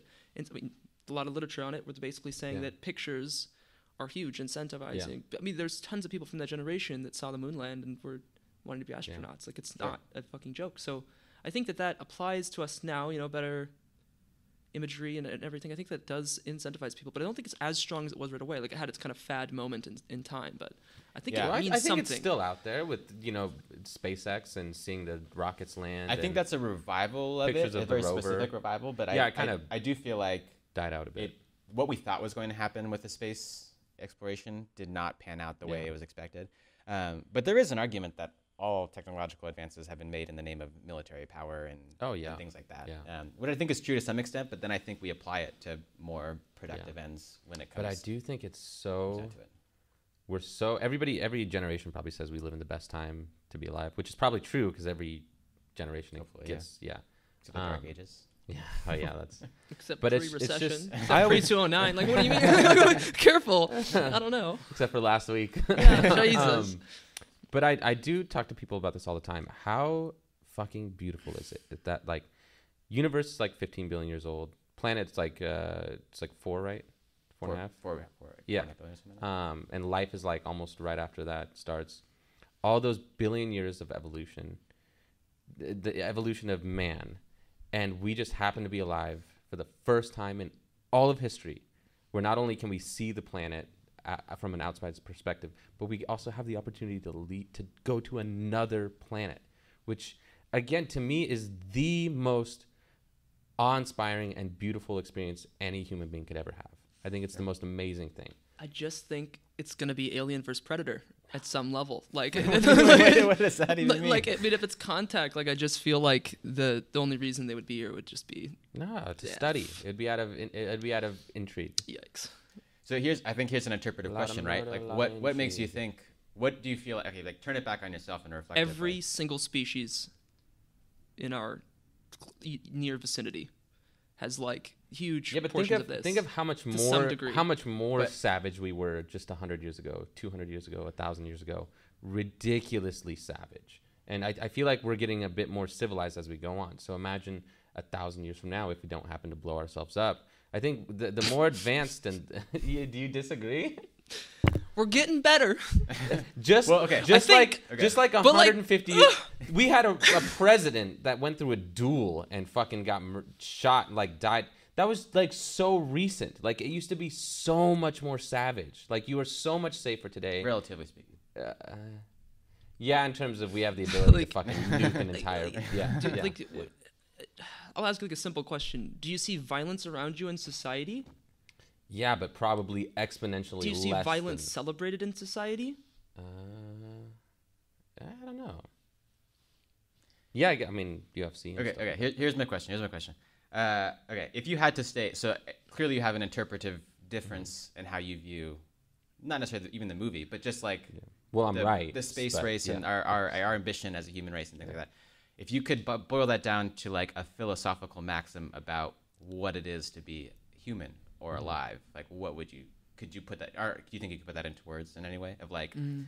I you know like why why are you so Yeah. hopeless or to, why are you so to use, hopeful? to use like conventional like literature, I, I think it's a little bit of like, oh, it's such a buzzword, but like a little bit of Eastern philosophy is kind of a little safe here, where you get a little bit of like this understanding that people are sort of this good bad duality, and you know you're trying to find happy mediums, and that I think that there's a couple of things I would take. One is that society does dictate the type of person to a certain degree, uh, their demeanor, their incentives, their everything. So, I mean, people that grow up in the United States are radically different than other countries around the world. So that's actually where I find the biggest problems when I'm studying other cultures today contemporarily. I'm just wondering, okay, let's say we do this big cultural blend. Like, how does that really look? I think, and I think that some people are going to win out, some people won't, depending on what Are kind you of society they keep the function brown in. people out? Is that where you're getting? No, Uh, that's what I'm. That's what I'm. Nah, I'm just no you're, you're the one talking about naming this MAGA house. It's not on me. Mag. Okay. Zing. No, but really though, I think uh, white cisgendered fuck. Amen. That's me, dude. No, it's it's just I um. I think it's a lot more complicated, and I don't the think rapists, um. the murderers. Sorry. I'll put it this way: I don't think that there's like one conceptual idea that's going to transcend all of humanity simultaneously. I don't think that's how it functions. I don't think that's what we're in. I think it's going to be a combination of things, and then even then, there's so much diversity of thought, like at the end point. So it's all about the structures, right? It's all about the decision-making structures that sort of dictate how the ship's steered, and so we've got to be ruthlessly critical of those. We've got to be yeah, exactly. We've got to, we've got to create the Noah's Ark for space. No, but I think it's it really comes down to the the decision making structure really dictates how progress is led. I think it's almost everything. Like I'm very policy forward, so Yeah. you know, I- you I- it's very it's very pragmatic. I, what- see, what- what you know, Occupy, yeah. you know, the, all the Occupy movement happened years ago, and I'm like, all right, what's the policy? Like, what are we passing? What's at it look like? Give me something. Like, I'll Sure. do like what state, where, what city? What are we, what are we doing? And Okay. you how gotta you- have do you- agenda. You, gotta have agenda. It doesn't make any are- sense. If you if you're saying it, it would be Alien versus Predator, do you? If we were to find uh, evidence of an of another intelligent life out there, do you think we would immediately try to go there and dominate them and fucking ravage them? I really highly doubt that. Depends on what they've had. Depends on if we could. To be fair, but uh, my argument, I think, uh, I mean, assuming I- we, assuming we could. It's like the dumb. Elon Musk quote where, where he says something to the effect of like, like I would probably know if there's aliens, which he might, he might. I think that might be fair. But, but, but then the second thing he That follows that up with is the second thing he follows it up with is, you know what would increase defense spending more than anything is rolling out the little kid and the green, you know, the green man would Yeah. be the best thing Yeah. to do. And I think that he's probably right. But as far as them being here right now, we would but- be that brutish to just fucking find an intelligent life and immediately want to squash it out. I think it's the opposite of that. Okay, well, what would you say if you had to boil down your interpretation of like the ambition or space or extraterrestrial encounter to like a sort of philosophical like evaluation of life? I think it's it's the greatest adventure humanity could ever go on to the search for uh, other life out there, and I think we would uh, space travel and all that. It costs so much money, and I think that every action we take on that is so intentional. And I think if we were to reach out, we would put our best foot forward. And I don't think there's any value to be had of just finding life. It's so fucking, it's like a needle in a needle stack. Like, well, not that's a bad thing. everything would be out there. But it's like a needle in the largest haystack you could ever imagine. Yeah. You're not gonna just go, oh, I found it, fucking toss it. Like that just makes no sense. Right. And if we're at the point where we can reach them, we need nothing from them. Well- so it'd really be just on an observation basis. And Well, do you feel like then that life is just about getting to the next, getting better and better, getting to the next best thing, mm-hmm. or like you know what I'm saying like, is do you feel like hu- humanity's progress is always about finding answers? being answers. better, getting That's- better? I, I- I Like- think yes, that, but I think it's about finding answers. I think we're all desperate to know whether or not we're alone, and I think if we found out we were not alone, we wouldn't That would immediately more- shoot that other person. More important than anything else. Yeah, well, literally than anything else. Like that's I got a weird question. our if you don't happenstance mind. I is don't- I don't so if you, one if you want to carry on the chain of thought, continue. But I got a Sure. good one. I Yep. think that's Yeah. topical.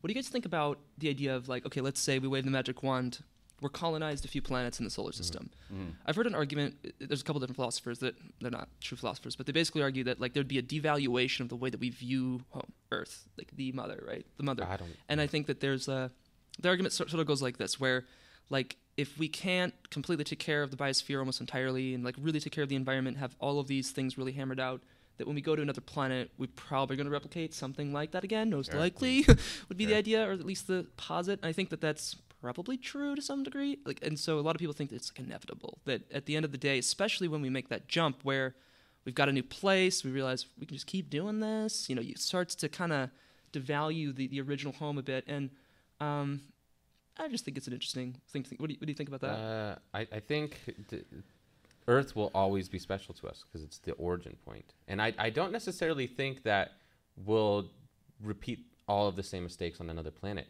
I think we've only had a strong impact on the planet in the last 150 200 years. Like we really but that's like that's what trial and error is. We we create came across this great thing which is like the industrial revolution.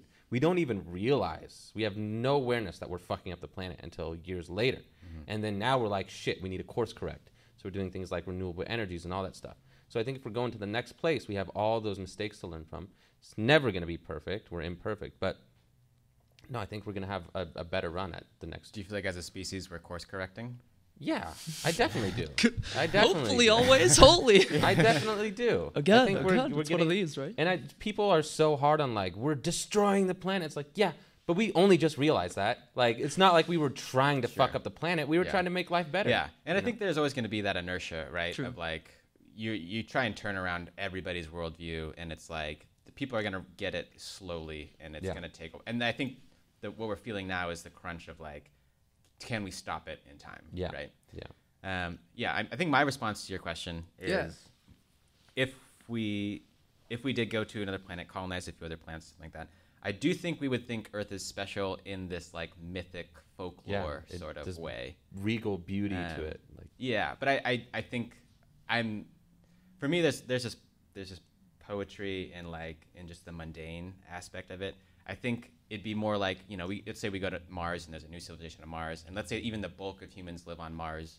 Um, and Earth is just like the Only the planet we kind of used up, or people who couldn't leave, or whatever it You was. know, a little WALL-E action to it. You Sure, know? yeah, yeah. yeah, you with me? yeah. Okay. I, I think there would be this mythic story about Earth, but it, we would come and we would be the reality would kind of smack us in the face and be like, "Wow, this is a pretty well, if we were forced to abandon rough it, place." Yeah. Right. Yeah. And I think I think, yeah, I But like, have I, you I don't know. I, I do think that we would bring all our bad habits with us in the way that all our bad habits are what make us human. Yeah. Right. Um, and we would a lot of different flavors of that turns Right. out. There's a few, few different ways to make mistakes. Sure, it turns yeah. out. I think a lot of them are intrinsic to who to who we are, and I think we can do it better and better, right? And it's this constant like, I don't know. I don't. I don't it might even be worse because we have no natural rhythm with any other planet, right? Yeah. It, would- Mm-hmm. it would be a completely artificial world to, to some degree. And it- Sure. Unless we nuke it, right? Would you Would you want to go to that a space in your lifetime? Is that a thing that Yes, interests you I for would. sure? Yeah, I think that's pretty. I- that's a lot of people. yeah, right? I just want to I'm- make I'm sure. just- Let's save Gut that check. 250 I'm, Gs. I'm, I'm definitely the kind of person who, like, if given the chance, I might answer differently now that I have a family, but like, I, given sure, the for sure. chance, I would eject myself into space, experience it for 20 minutes, and then Yeah, die, yeah, die of course, you know, yeah, like yeah, that yeah, kind yeah. of thing. Wait, you would do? You would die for just the 20 minutes of if experience? that's what I, if that's what it took to experience space, I think I would do it. I couldn't do that. I've, with 'cause you. There was the whole the spacewalk's worth it. I'm when with you. when all Yeah. the dummies of science were like, "Yeah, we're gonna go to Mars," they'll only be able to stay there for like a month and then they'll die. There's but at so least they got worse to ways do it. to go. And it's There's like, so many worse ways to go. I 100% right, agree. yeah. It's not even funny. Because like, Okay. because honestly, I don't think I'll get to do it. But like, I, I would totally jump I on would. the Well, bus. you can definitely go to space. That it's gonna, it's only gonna get cheaper and cheaper. yeah, And, but you I'm know, not. I'm, I'm. Live a very meager existence on Yeah. Earth. Yeah. you know, like it's not. And to it- It's. I, there's a lot of things. I don't know if I'll get to go to Europe in my lifetime. You know, Yeah. I hope so. Yeah. But like, I don't know if it's gonna happen. I would rather go to space. If, if, if it was the option of Oh, going sure, to space or never and, and Yeah. going to space and never leaving Spokane that's again. that's too go to interesting. I got to ask, like top top three countries in Europe, like in order. Where I would go. Yeah, top three. Um, I have a particular interest in Germany just because I I Hits the juice. studied a little bit. I studied a little bit of German. Plus, they have some amazing thinkers. My last name's they- way they- too they- German to not have a respect pretty- that. They have a pretty good history in terms of thinkers and stuff there. Right. Um, let's see. In Europe, specifically, I don't really know. I guess maybe like Spain or Portugal. That's like on the southern. Was Greece in Europe? I'd go to Greece. Greece too. Yeah, Fair definitely for historical reasons as Sure. well. Um, and then yeah, That'd be maybe a fun Spain one. or Portugal just to experience the beaches or something. Sure. Just curious what the flavor Yeah. is. Some people have Um, like a hyper specific plans. Always interesting to hear top down. Uh, there was two questions on there Sure. that I thought were pretty interesting. Um, one less important one was um, still kind of important. Does scientific uh, advancement make us happier or more cut off? That's one of the things That's one of the McConaughey things- yeah, yeah. And then Yes. the other one that I really like is if you if you were the person chosen to be the representative of all humanity. Contact here. Yeah. Uh, what is the question? Because they said, what question would you ask if you only Hmm. had one? And I thought I- that was a pretty good. I want to come back to the, the first question, but Yeah. I, I want to address the second one because Yeah. I, I kind of been thinking about it a little bit already. Um, so there's something interesting that happens in the movie. And I don't know if you notice it, is Mm-hmm. and it has to do with Ellie, and I think with her psychology and her drive to find extraterrestrial life. Mm-hmm. Like I think in her mind she believes it's this scientific endeavor, but I think there's something deeply personal and emotional Yeah. that she all the emotion she denies in her life I think comes out in this search for extraterrestrial life, um, and that's why it's her like religious experience. And she gets asked that question. What would your question be if you got one question? Yeah. Right. And she says, "How did you make it through Yeah. this technological adolescence?" Yeah. But then she goes, This is the part you said I might not have caught. maybe, yeah, I don't know. No, but That's uh, true. I see you're going she, with this. she goes to s- meet the aliens, Yeah, gets a very brief time with them, and doesn't ask. asks question. a few questions. Yeah, And when she realizes she's about to leave, she asks a, one, maybe one, maybe two more questions. That's not one of them. yeah, yeah. yeah. In her instinctual reaction to the experience she has, her question is, "Will we get to come back?" yeah. And Oh, like, yeah. how like, are you going to send me with nothing? People need to see this. Yeah. Like that's the question she asks. Yeah. Right. And I think that that's very telling because I think she has a picture of what this hall means to her. Yeah. And she has this like Where it's gonna deeply like to.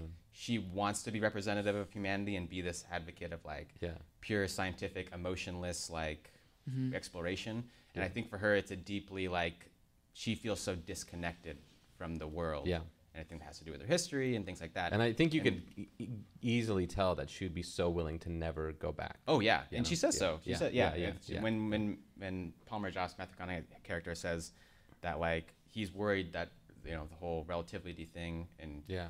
she's he's like you would be gone. She's for like, dude, we fucked years." once. Get over Yeah, it. and she was like, she was like, I might not even come back. He's like, you Yeah. you might be gone for 50 years. And she's like, I might not even come back. Yeah. Like I'm fine with that. Like Yeah, it's worth yeah. one human life to make this step. Yeah, But I, I think agree. for her, it, it's very important that it is Fucking her life, goosebumps. that she is the one Yeah. That is that person. And I think It- I think it's very telling. In the retelling, do we go really specific though on the static cot and it ended up being 18 hours of tape? I almost want to say that again because I remember that was True, huge. That was point. huge. Is that That's a good point. when they're sitting there at the end, it's just like you know, they have that weird scene which actually paced pretty well the conversation. She like frames it somehow like she's asking the person that inquired her uh, during the hearing about whether or not any of it was fail, or you know whether she's under a psychotic delusion or whatever. And the idea is that I understood that we. She basically says I understood we got static, but why is it 18 hours of static Right. during that time? So and it, so it does really key in that. Cool part. That actually is probably the most redeeming portion of it towards the end. It is, yeah. Um, it's interesting. I, Yeah. I I'm not sure what to think about it. I did I- like that part a lot. no, I think I think I think yeah, like you know, you in the end you kind of come to this place, and it kind of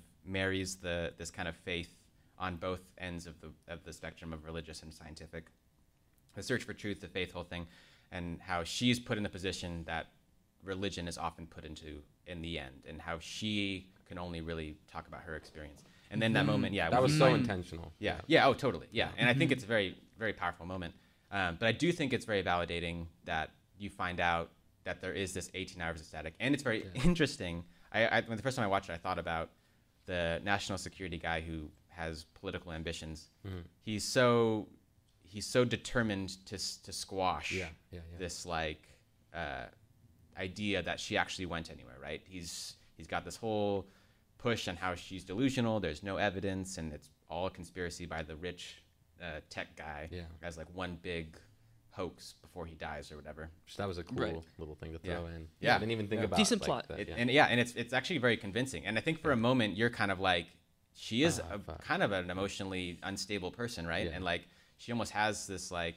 I mean, honestly, the first time I watched it, I was like, "Is she? Did she just go to heaven?" You know, because Oh, she yeah. goes and she sees her and- dad. But that's I think Yeah. that was so intentional. That Yeah. feeling of it's so The similar to what we view as Right. heaven. Am I, know? am I seeing a plot hole? Like, why don't they just run it again?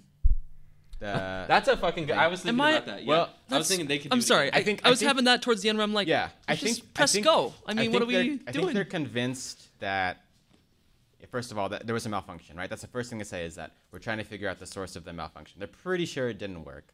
Like I think it's such a fraught topic altogether. But also- and I think I Right. think like that guy is very intentionally trying to squash the idea that anything did happen at all and that it Sure. was a big hoax. I think because of his own national security concerns. He's just bitter because he got abducted once and they fucked him. he's like, he's, we're not going back. We're not going back.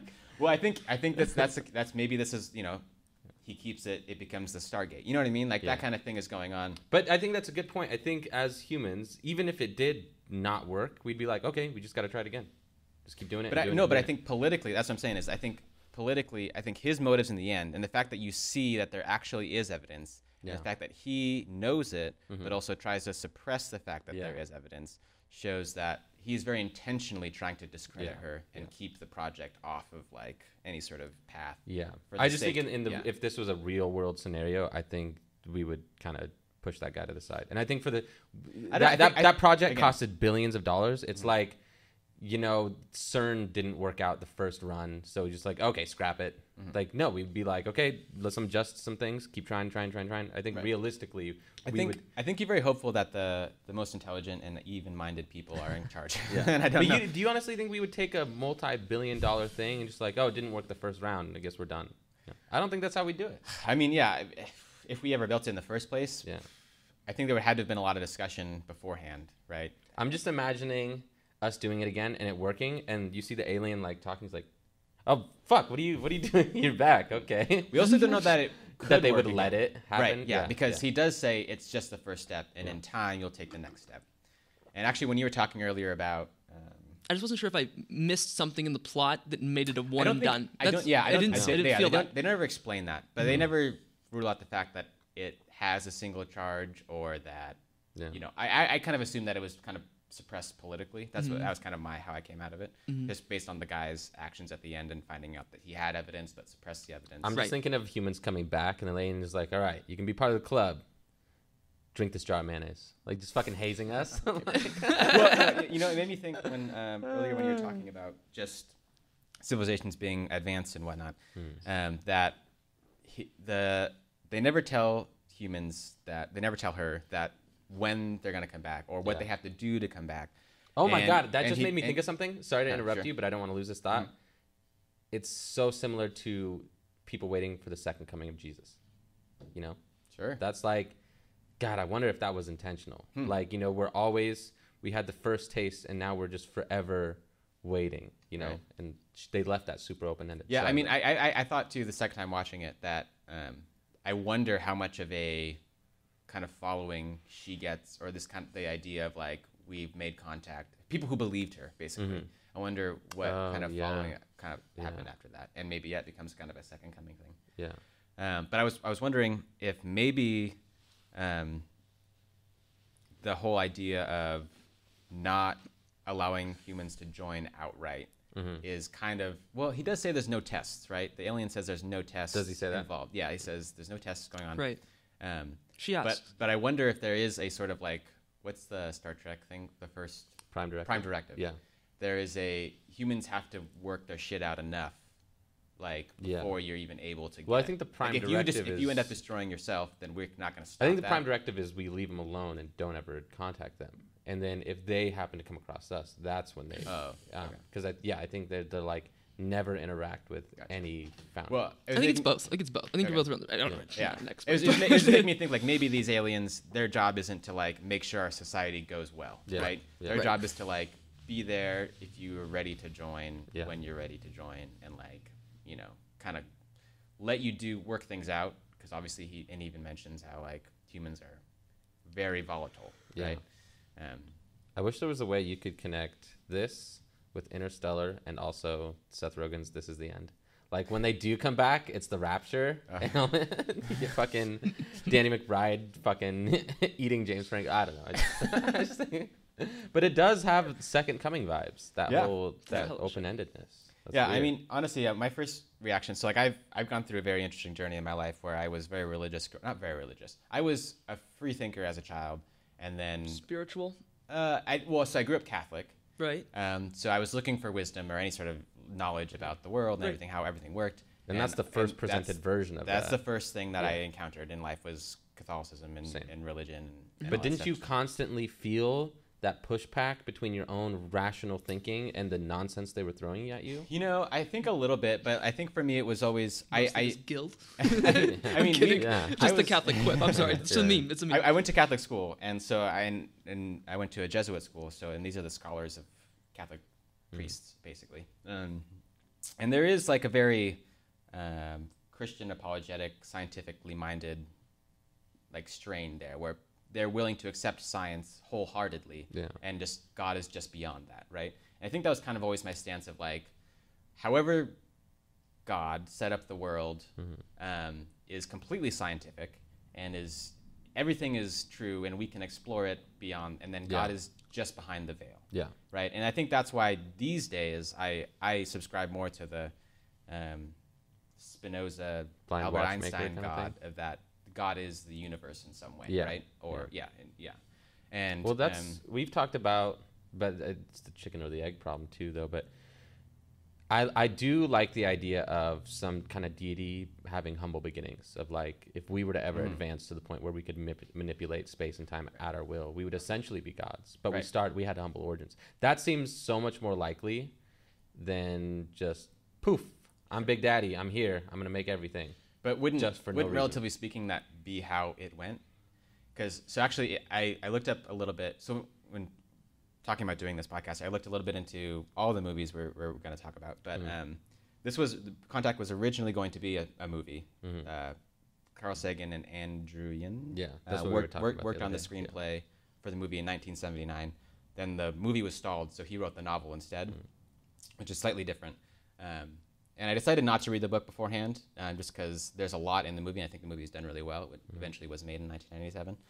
Um, But the book is a little different. I did read about what's the, diff- the some of the differences in the book, and in the book there is a super intelligent species that she believes created the universe Mm. in some way, and they Yeah. hide they hid their messages in mathematics and things like Ah, that. That's really trippy Um, too. That's so cool. there's that kind of re- like even a further kind of religious thing of Yeah. like some other species almost some Yeah. intelligent species speaks through mathematics. I just like to how many world. centuries are we off like being able to like do that, like replicate or start something? I mean, like, like that's what I really think of. It's like in a thousand years, I mean, we could probably culture out a planet, terraform it a little Well, bit. not only create that- right- I mean, it might take a thousand years. We start the domino effect, but we, does, we I think we could design it out. I mean, that's where I'm. But creating a, with a planet planet is drastically different than Well- the fabric of well, time and space. terraforming But- something is yeah, true. But simulation. you don't need- simulation. I was about to get go back to your yeah. simulation point. Simulate. We could easily, well, not easily, but with enough time and technology,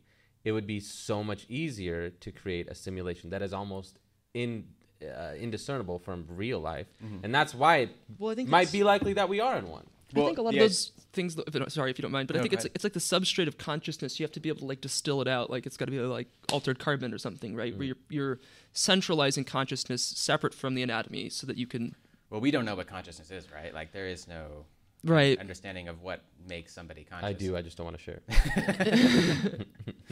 Uh, but the whole, I mean, have you heard the the whole simulation theory? This whole. Oh yeah, yeah, Yeah. Okay. So there, the idea is that basically it's another odds thing, right? Odds are we're in a simulation, Right. just based on the odds.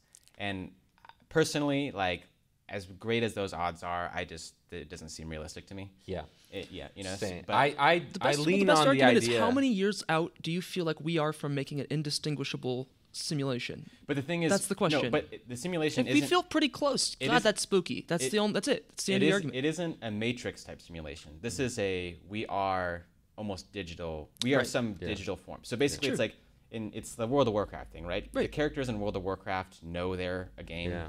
right?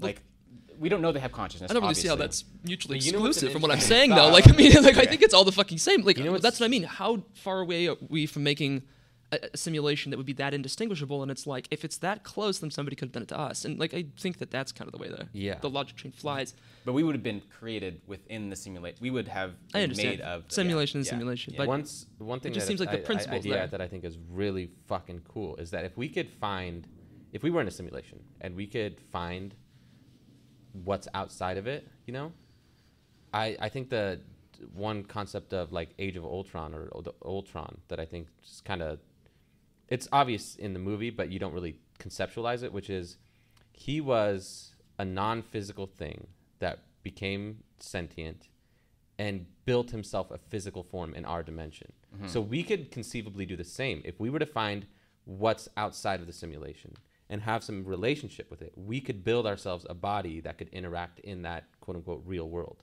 which is kind of trippy. But Ultron already interacted with that world. What do you mean in terms of Jarvis and whatnot? Yeah. But he didn't have a physical body in that world. Like if you had a Sims character and they were like sentient and they were like don't want to be confined to this box, they could do But what they don't know. They have never experienced anything outside. They don't talk to anything outside of the world. Yeah, but I'm saying let's say, let's say if- there was a, It's a- almost as if God is talking to them, right? yeah, Right. and but that that kind of brings God down a notch, you know, like sure. Yeah, totally. you know, and that's kind of how I see fucking. If there was one, it's like he'd probably just be one of us. Like Right. it's just more advanced. Yeah. But I, I, do, I just think it's trippy. Like, what if there was a, a bug in the system that sim character was like, "Holy shit, I can interact with you now. I'm I'm, I'm self-aware." And they're like, "I'm not staying in this. I want to join the real world." They, Hmm. It's just interesting to me that if we were a simulation, the the prospects of jumping out of the simulation into whatever the real world Sure. would be, I think that's super trippy. So I think for me, and coming back to like my own personal philosophical views, when I hear all these things people talking about religion and science and all these other theories of things, to me it's it's again a, an interpretation issue. Like hmm. we're all using different language to talk about the same problem and the same thing. So like We're all searching for answers. yeah, and I think that like we you, we can talk about simulation. And I, I find it useful to have a language because we have a very rich language when it comes hmm. to computers and simulations and things like that. And but basically, what you're talking about is experiencing outside of our universe. To Yeah. me, when you say Yeah. something like that, Yeah, yeah. like- and what is outside of this universe is Yeah. we don't we don't know, right? We don't know that it's another thing like this at all, right? And we don't know if it's a timeless place. We don't know anything about it. In the same way that the things inside, you know, the World of Warcraft character doesn't know anything outside of the simulation, Yeah. what it's like to be alive, because it's not alive, right? In any way that we understand alive being. But is that because it's not advanced enough yet? If you could, if you could perfectly, No, I think I think its very nature is embedded in the system. What, what do you mean? Uh, that oh, like, but it, it has no. you don't think if we could perfectly simulate the human brain, like, and um, for this uh, point, I mean perfectly simulate it in a in uh, in a computer, Hmm. wouldn't it react in the same way we react and want to, and be I think aware then it of its becomes a being in our world, yeah, where it's like Uh, when it's in its world, Yeah. it doesn't experience our world at all, yeah, except as inputs in the way that we experience mathematics and laws of Yeah. physics and things like that. Like Hmm. our world controls its world, but Yeah. it does not interact with its world. It, it was uh, the scene in Age of Ultron. It's so weird when he comes out. He's like, oh, it's like I feel like I was in a dream. Like it's just so that that Sure. transfer from Sure. the different mediums is kind of weird. Um, but yeah, I just think the simulation training that we use nowadays is kind of interesting. I mean, we use it for pilot training and Mhm. military firefighting, all that kind of stuff.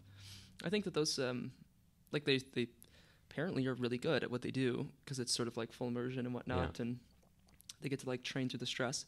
Um, yeah, I think it's net benefit, but as far as like you know us being in a simulation and somebody else creating, I think it's really difficult to decide the framework because the physics could change in the other world. Like right. our Yeah. math is i understand what you're Yeah. suggesting right that like all of ours is a designed set of math that could be radically different than what's on the outside so Mhm. that's like a but I think it almost makes like a dimension argument like a kind Yeah. of Right, like, exactly, it referred exactly. that way right where Yeah. we're moving Yeah. into another sort of way of looking at the physics of the world but we've got like pieces of that with like you know dark matter we don't know really what it is or what functions in there again. Right. I There's so don't- much. There's so much sure. in our universe we don't understand. the one the one theory I've heard that's kind of interesting, and I- I'm not sure how many how popular this is, but the idea is that you have like essentially like our galaxy sits inside tubes that are like um, sort of uh, like think like plant tubes and it's stemmed, but that affects our visual. So like we sit on the inside of one of these stems, dark matter sits around it, but it just we are trying to guess the visual, but we are looking through actually a Mm. substrate of it. So it's, Yeah. it's sort of like uh, looking Hmm. through water or something. Interesting. Um, there's like some math apparently behind it that checks it out, but it, Huh. it- like you know the, the framework is just completely fucked up, and we just have Right. no idea what we're looking we at. have no which concept. We have no way to conceptualize. I mean, that it, to me, it just seems Yeah. like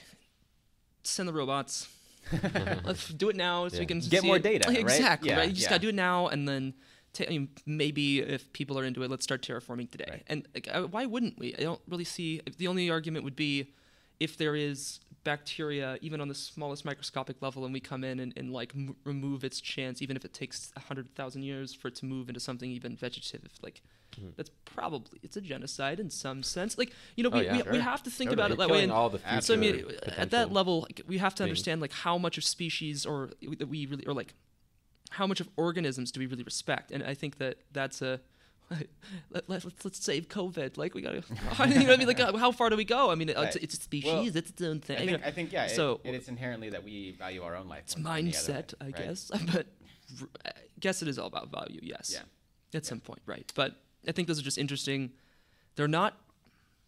Those aren't easy answers. Mm-hmm. They're not obvious. I don't think all the time. So, it, but Yeah. I mean, that's the biggest one that I, I can see being uh, sort of potent is that like if you start moving ships around, carrying bacteria between places and whatnot, you, you know, space disease, Yeah, an interesting concept, right? You Yeah. you introduce cultures, or at least our biology is essentially a carrier of bacteria. If you radically change its environment, there's like Space arguments that one, one, would be that like global warming has a chance to increase tropical diseases, right? Because if you shift the entire biosphere a degree, even one, you know, you got all these different cycles taking place, but it could cause, you know, ecological devastation, takes down one. uh, There's so many different Sure. pieces of it. You're kind of playing like a roulette game at- attached just by changing the environment. So I think space is a little more radical than a degree change on the planet, even though we consider that to be a big deal. So I, I kind of like that argument, but I would still terraform regardless. I think that's the way to well, do it. yeah, I, I think, and I think that's where I think science fails in some way is because in some de- to some degree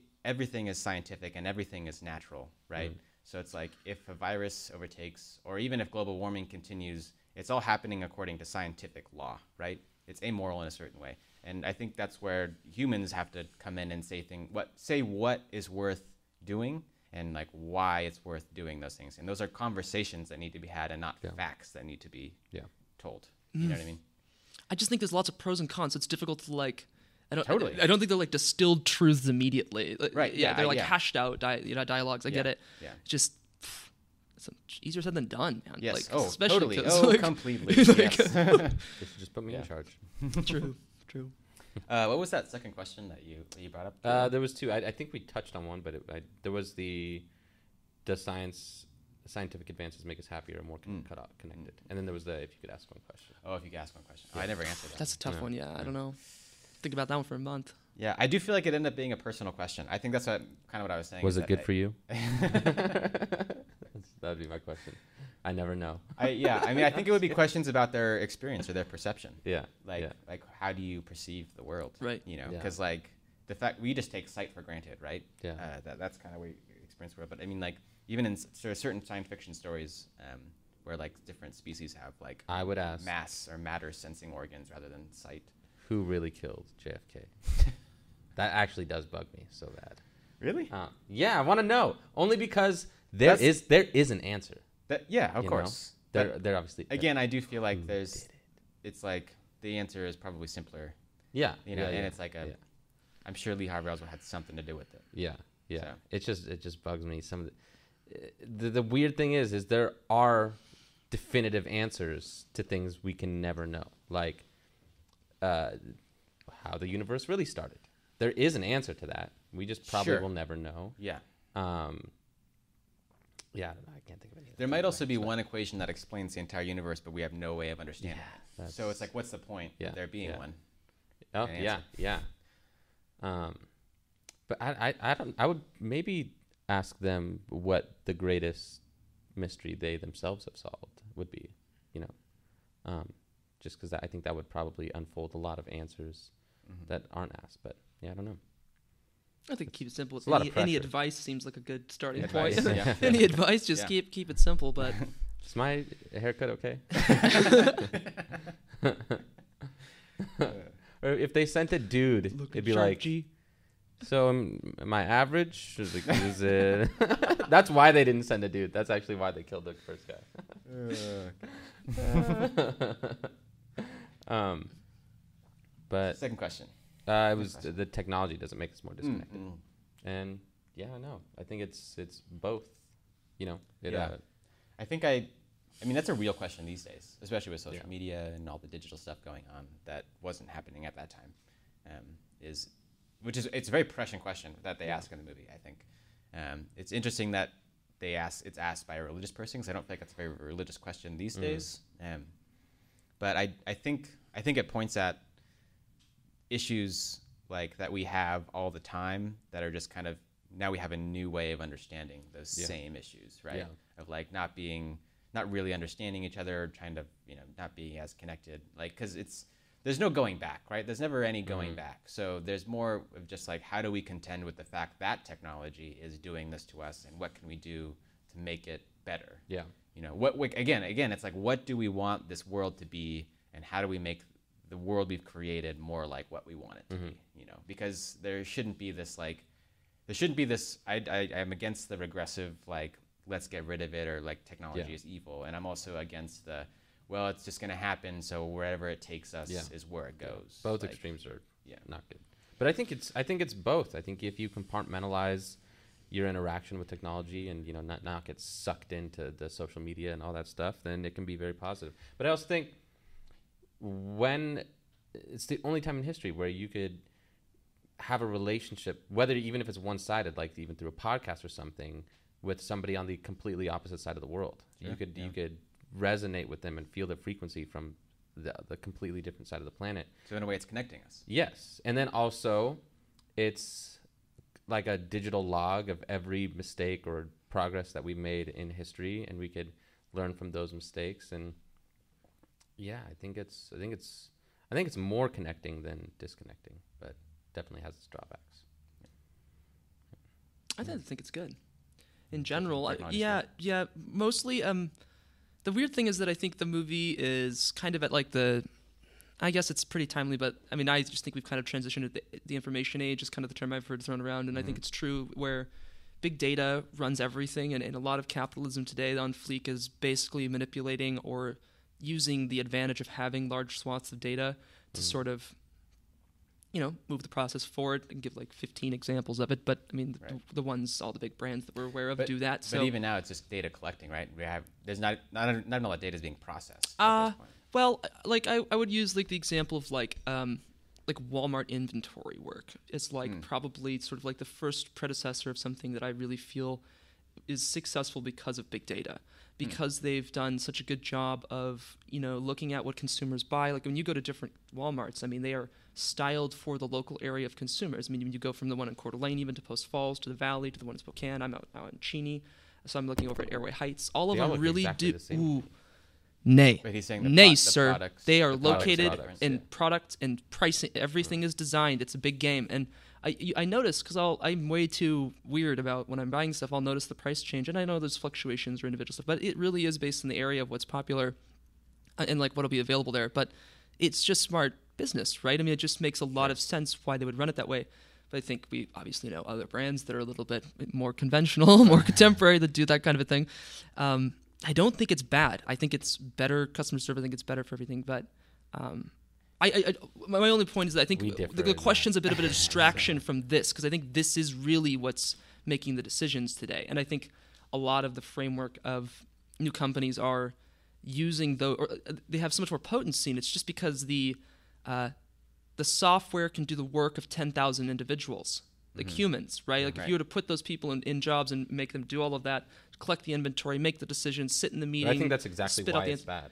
It's, it's the uh, cotton gin thing. well, th- well, you there's know, that layer. Then there's automation, which is a whole other discussion to have, and I think that'll be more on fleek over the next but couple it, decades. it's like but it's it's it's bigger- nice that we have access to all this productivity, but it's like only one small group of people is. There's pros and cons, and it's like for sure. Walmart wiped out all of these mom and pop shops But Walmart's and- also and- suffering now.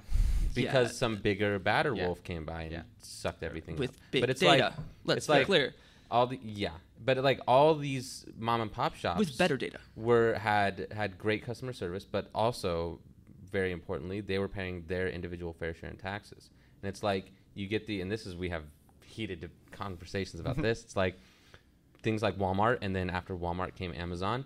They're taking all the productivity and centralizing it, and taking and, and so removing all those people from benefiting it, and they're the sole benefactors of all the progress that yeah. we're having. And then not only that, they're not paying any taxes, and so it's like none of that money is coming back to us in any manner. Right. It's just we're getting shit shipped to us faster. Yeah, I mean, It's and, like- these, and those are real policy debates. I, I feel like my beef, my beef with what, what you're saying, not with what you're saying. I, what you're saying is true, hmm. right? and, I, and I agree with it. That it is, it is, it's very productive. Just saying what I'm saying. No, yeah, Nothing no, no, crazy, yeah. man. I'm not Yeah. here to die on the hill on it. No, no, no, no, no, no. I think I think you're right in that it the systems are working very well for a particular interest, right?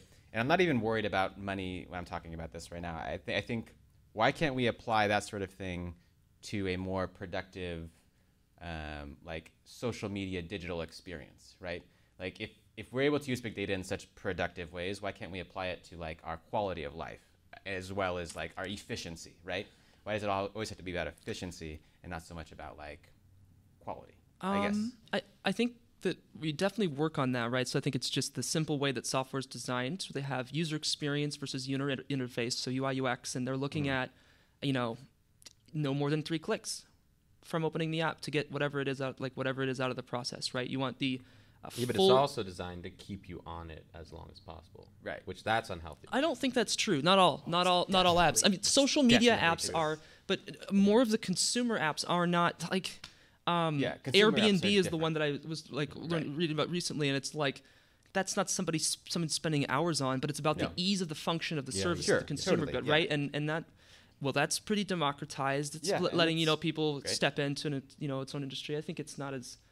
Do you feel like a little people bit are, cleaner you example? like people are being personally like in their personalities affected by digital media? Like, and I mean in, in the in the even entertaining Netflix and Twitter and Bro, third A away. month, of course. Like what? Yeah. like, absolutely. I mean, I probably got a little bit of brain damage from watching Family Guy. yeah. So I, I'm. I'm really beating around the bush on this question because I really am answering the positivity of, of data and, and I and, no, and and I- software and I, that I is think it's right. And I think that's kind of almost that's an inevitable thing is how efficient like Will has it's going to be. definitely drank the Bezos Kool Aid. Straight up. dude, Straight up. dude, not even. They're best friends. yeah, we are though. It's true.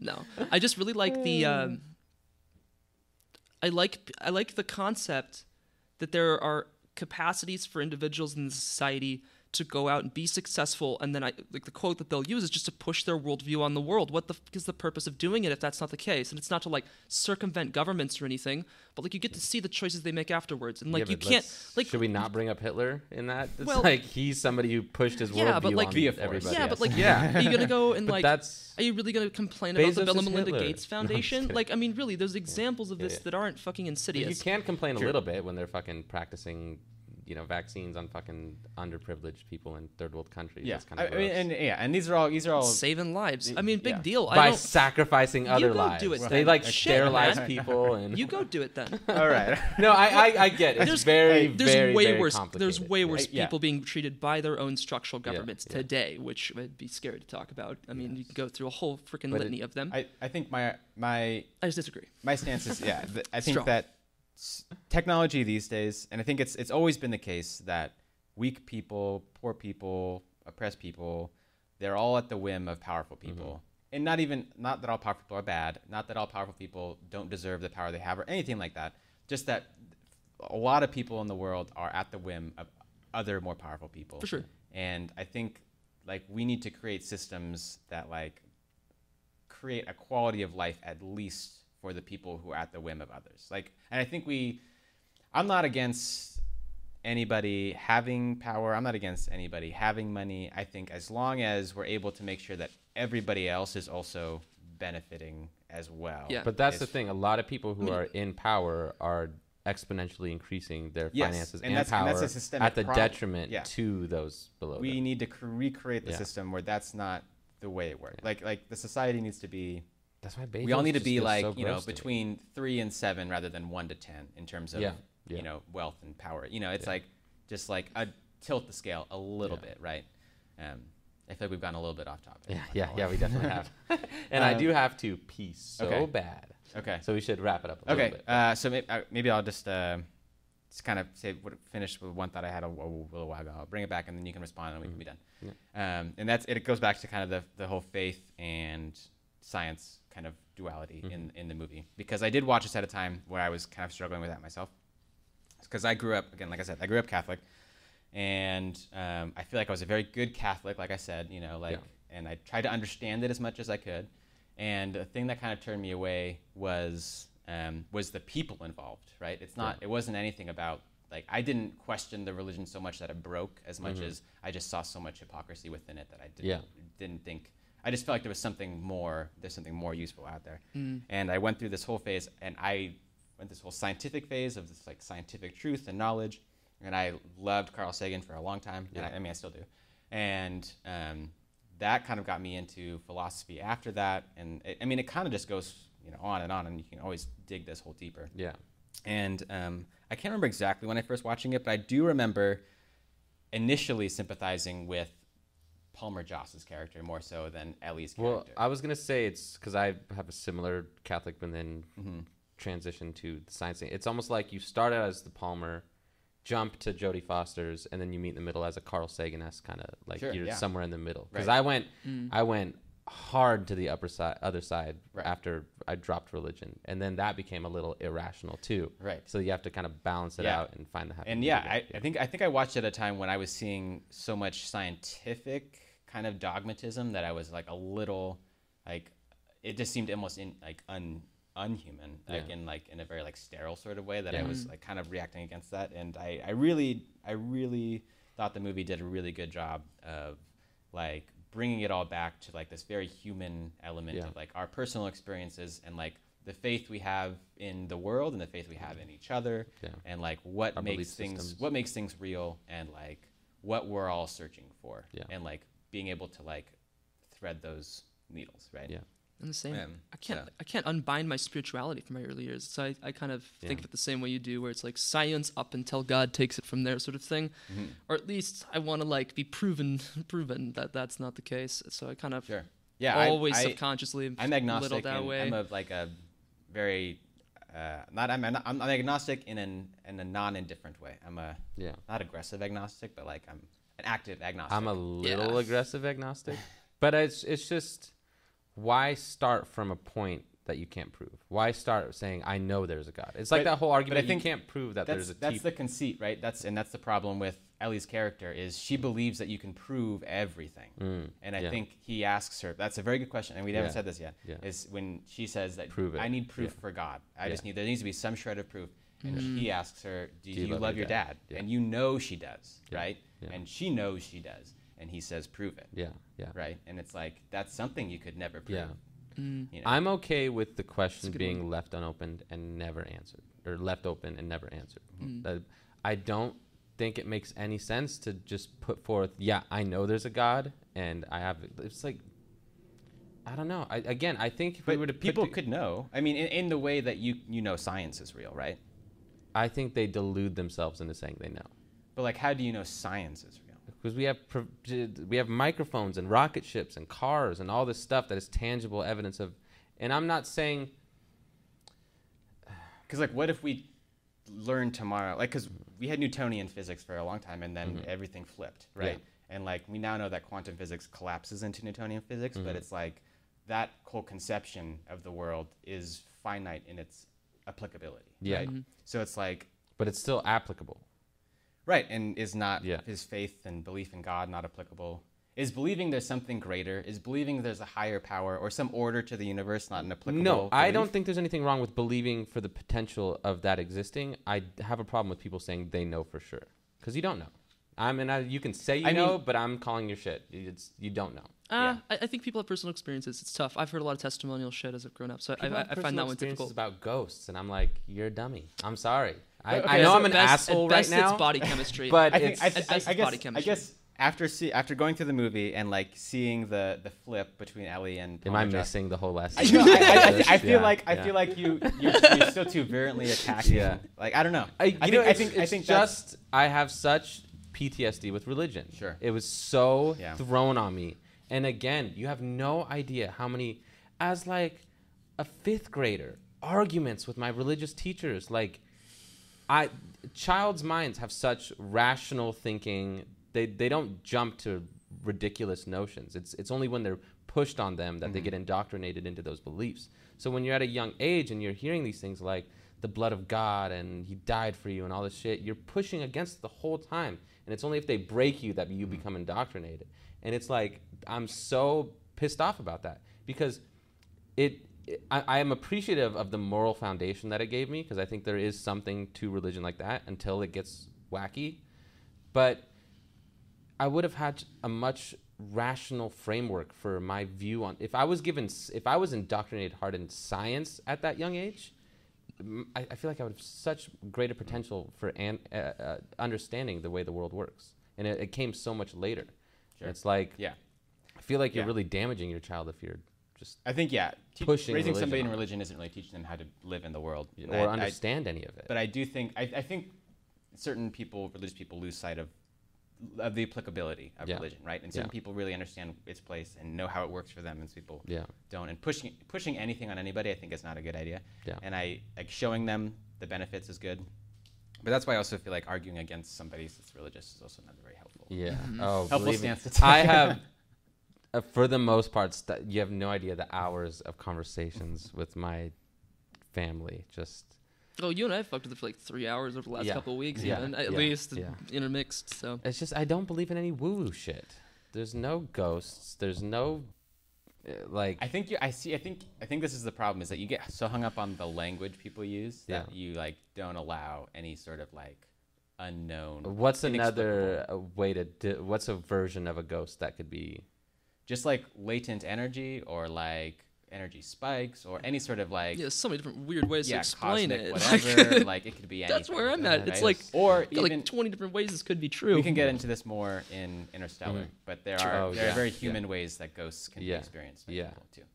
Um, so Yeah. just- Okay, last thing I want to say, because I as is- it was a point in the movie that I did want to bring up, um, is when she's in when she's just viewing the center of the galaxy or whatever it is, yeah and she says she has no words for Yeah. for explaining it, and um, she says uh, a line that I feel like people understand because there's this whole saying that kind of goes around it, uh, but she says that they should have sent a poet. poet. Yeah. Yeah, Oh, Yeah. yeah and I I think like that's that very uh, yeah I think that's a, a bit of a surrender for her, in that she has she Her is unequipped in Yeah, her scientific yeah. mind to really yeah accept the enormity and the grandeur of the universe. And I Yeah. think Mhm. it calls back to kind of the creative aspect to life and the universe that like some things are just inexplicable Yeah. and break all sort of I do remember listening to like StarTalk Radio, like the Neil deGrasse Tyson Mhm. podcast with like Bill Nye. He's like, yeah, it's important to send musicians and authors and poets and all that because they they have a non strictly rational way of describing things, and that translates to more people than Right, just the, exactly. the data. You know, in the way Yeah. that movies and things Yeah. connect to people more Yeah. than like books on Yeah. thinking and philosophy and Um, science. People like analogy. Yeah, Religion's built on parable. Turns out. exactly. They just use a different language, right? Right. Cool. Well, Garbage thanks language. for uh, talking about the movie. That was Yeah. a very robust discussion. Yeah, that was Appreciate fun. it. That was It's great. super Thanks for having me. Yeah. I had too Um, much fun. Yeah. Uh, I actually found out that while they made Contact, they watched 2001: A Space Odyssey as Oh. inspiration. Oh, Interesting. interesting. Okay, movie, good to know. Good to know. We can talk Yeah. about that one next time. Yeah, All right. Yeah. Mag House out. Thanks. It's not a thing. it's not happening.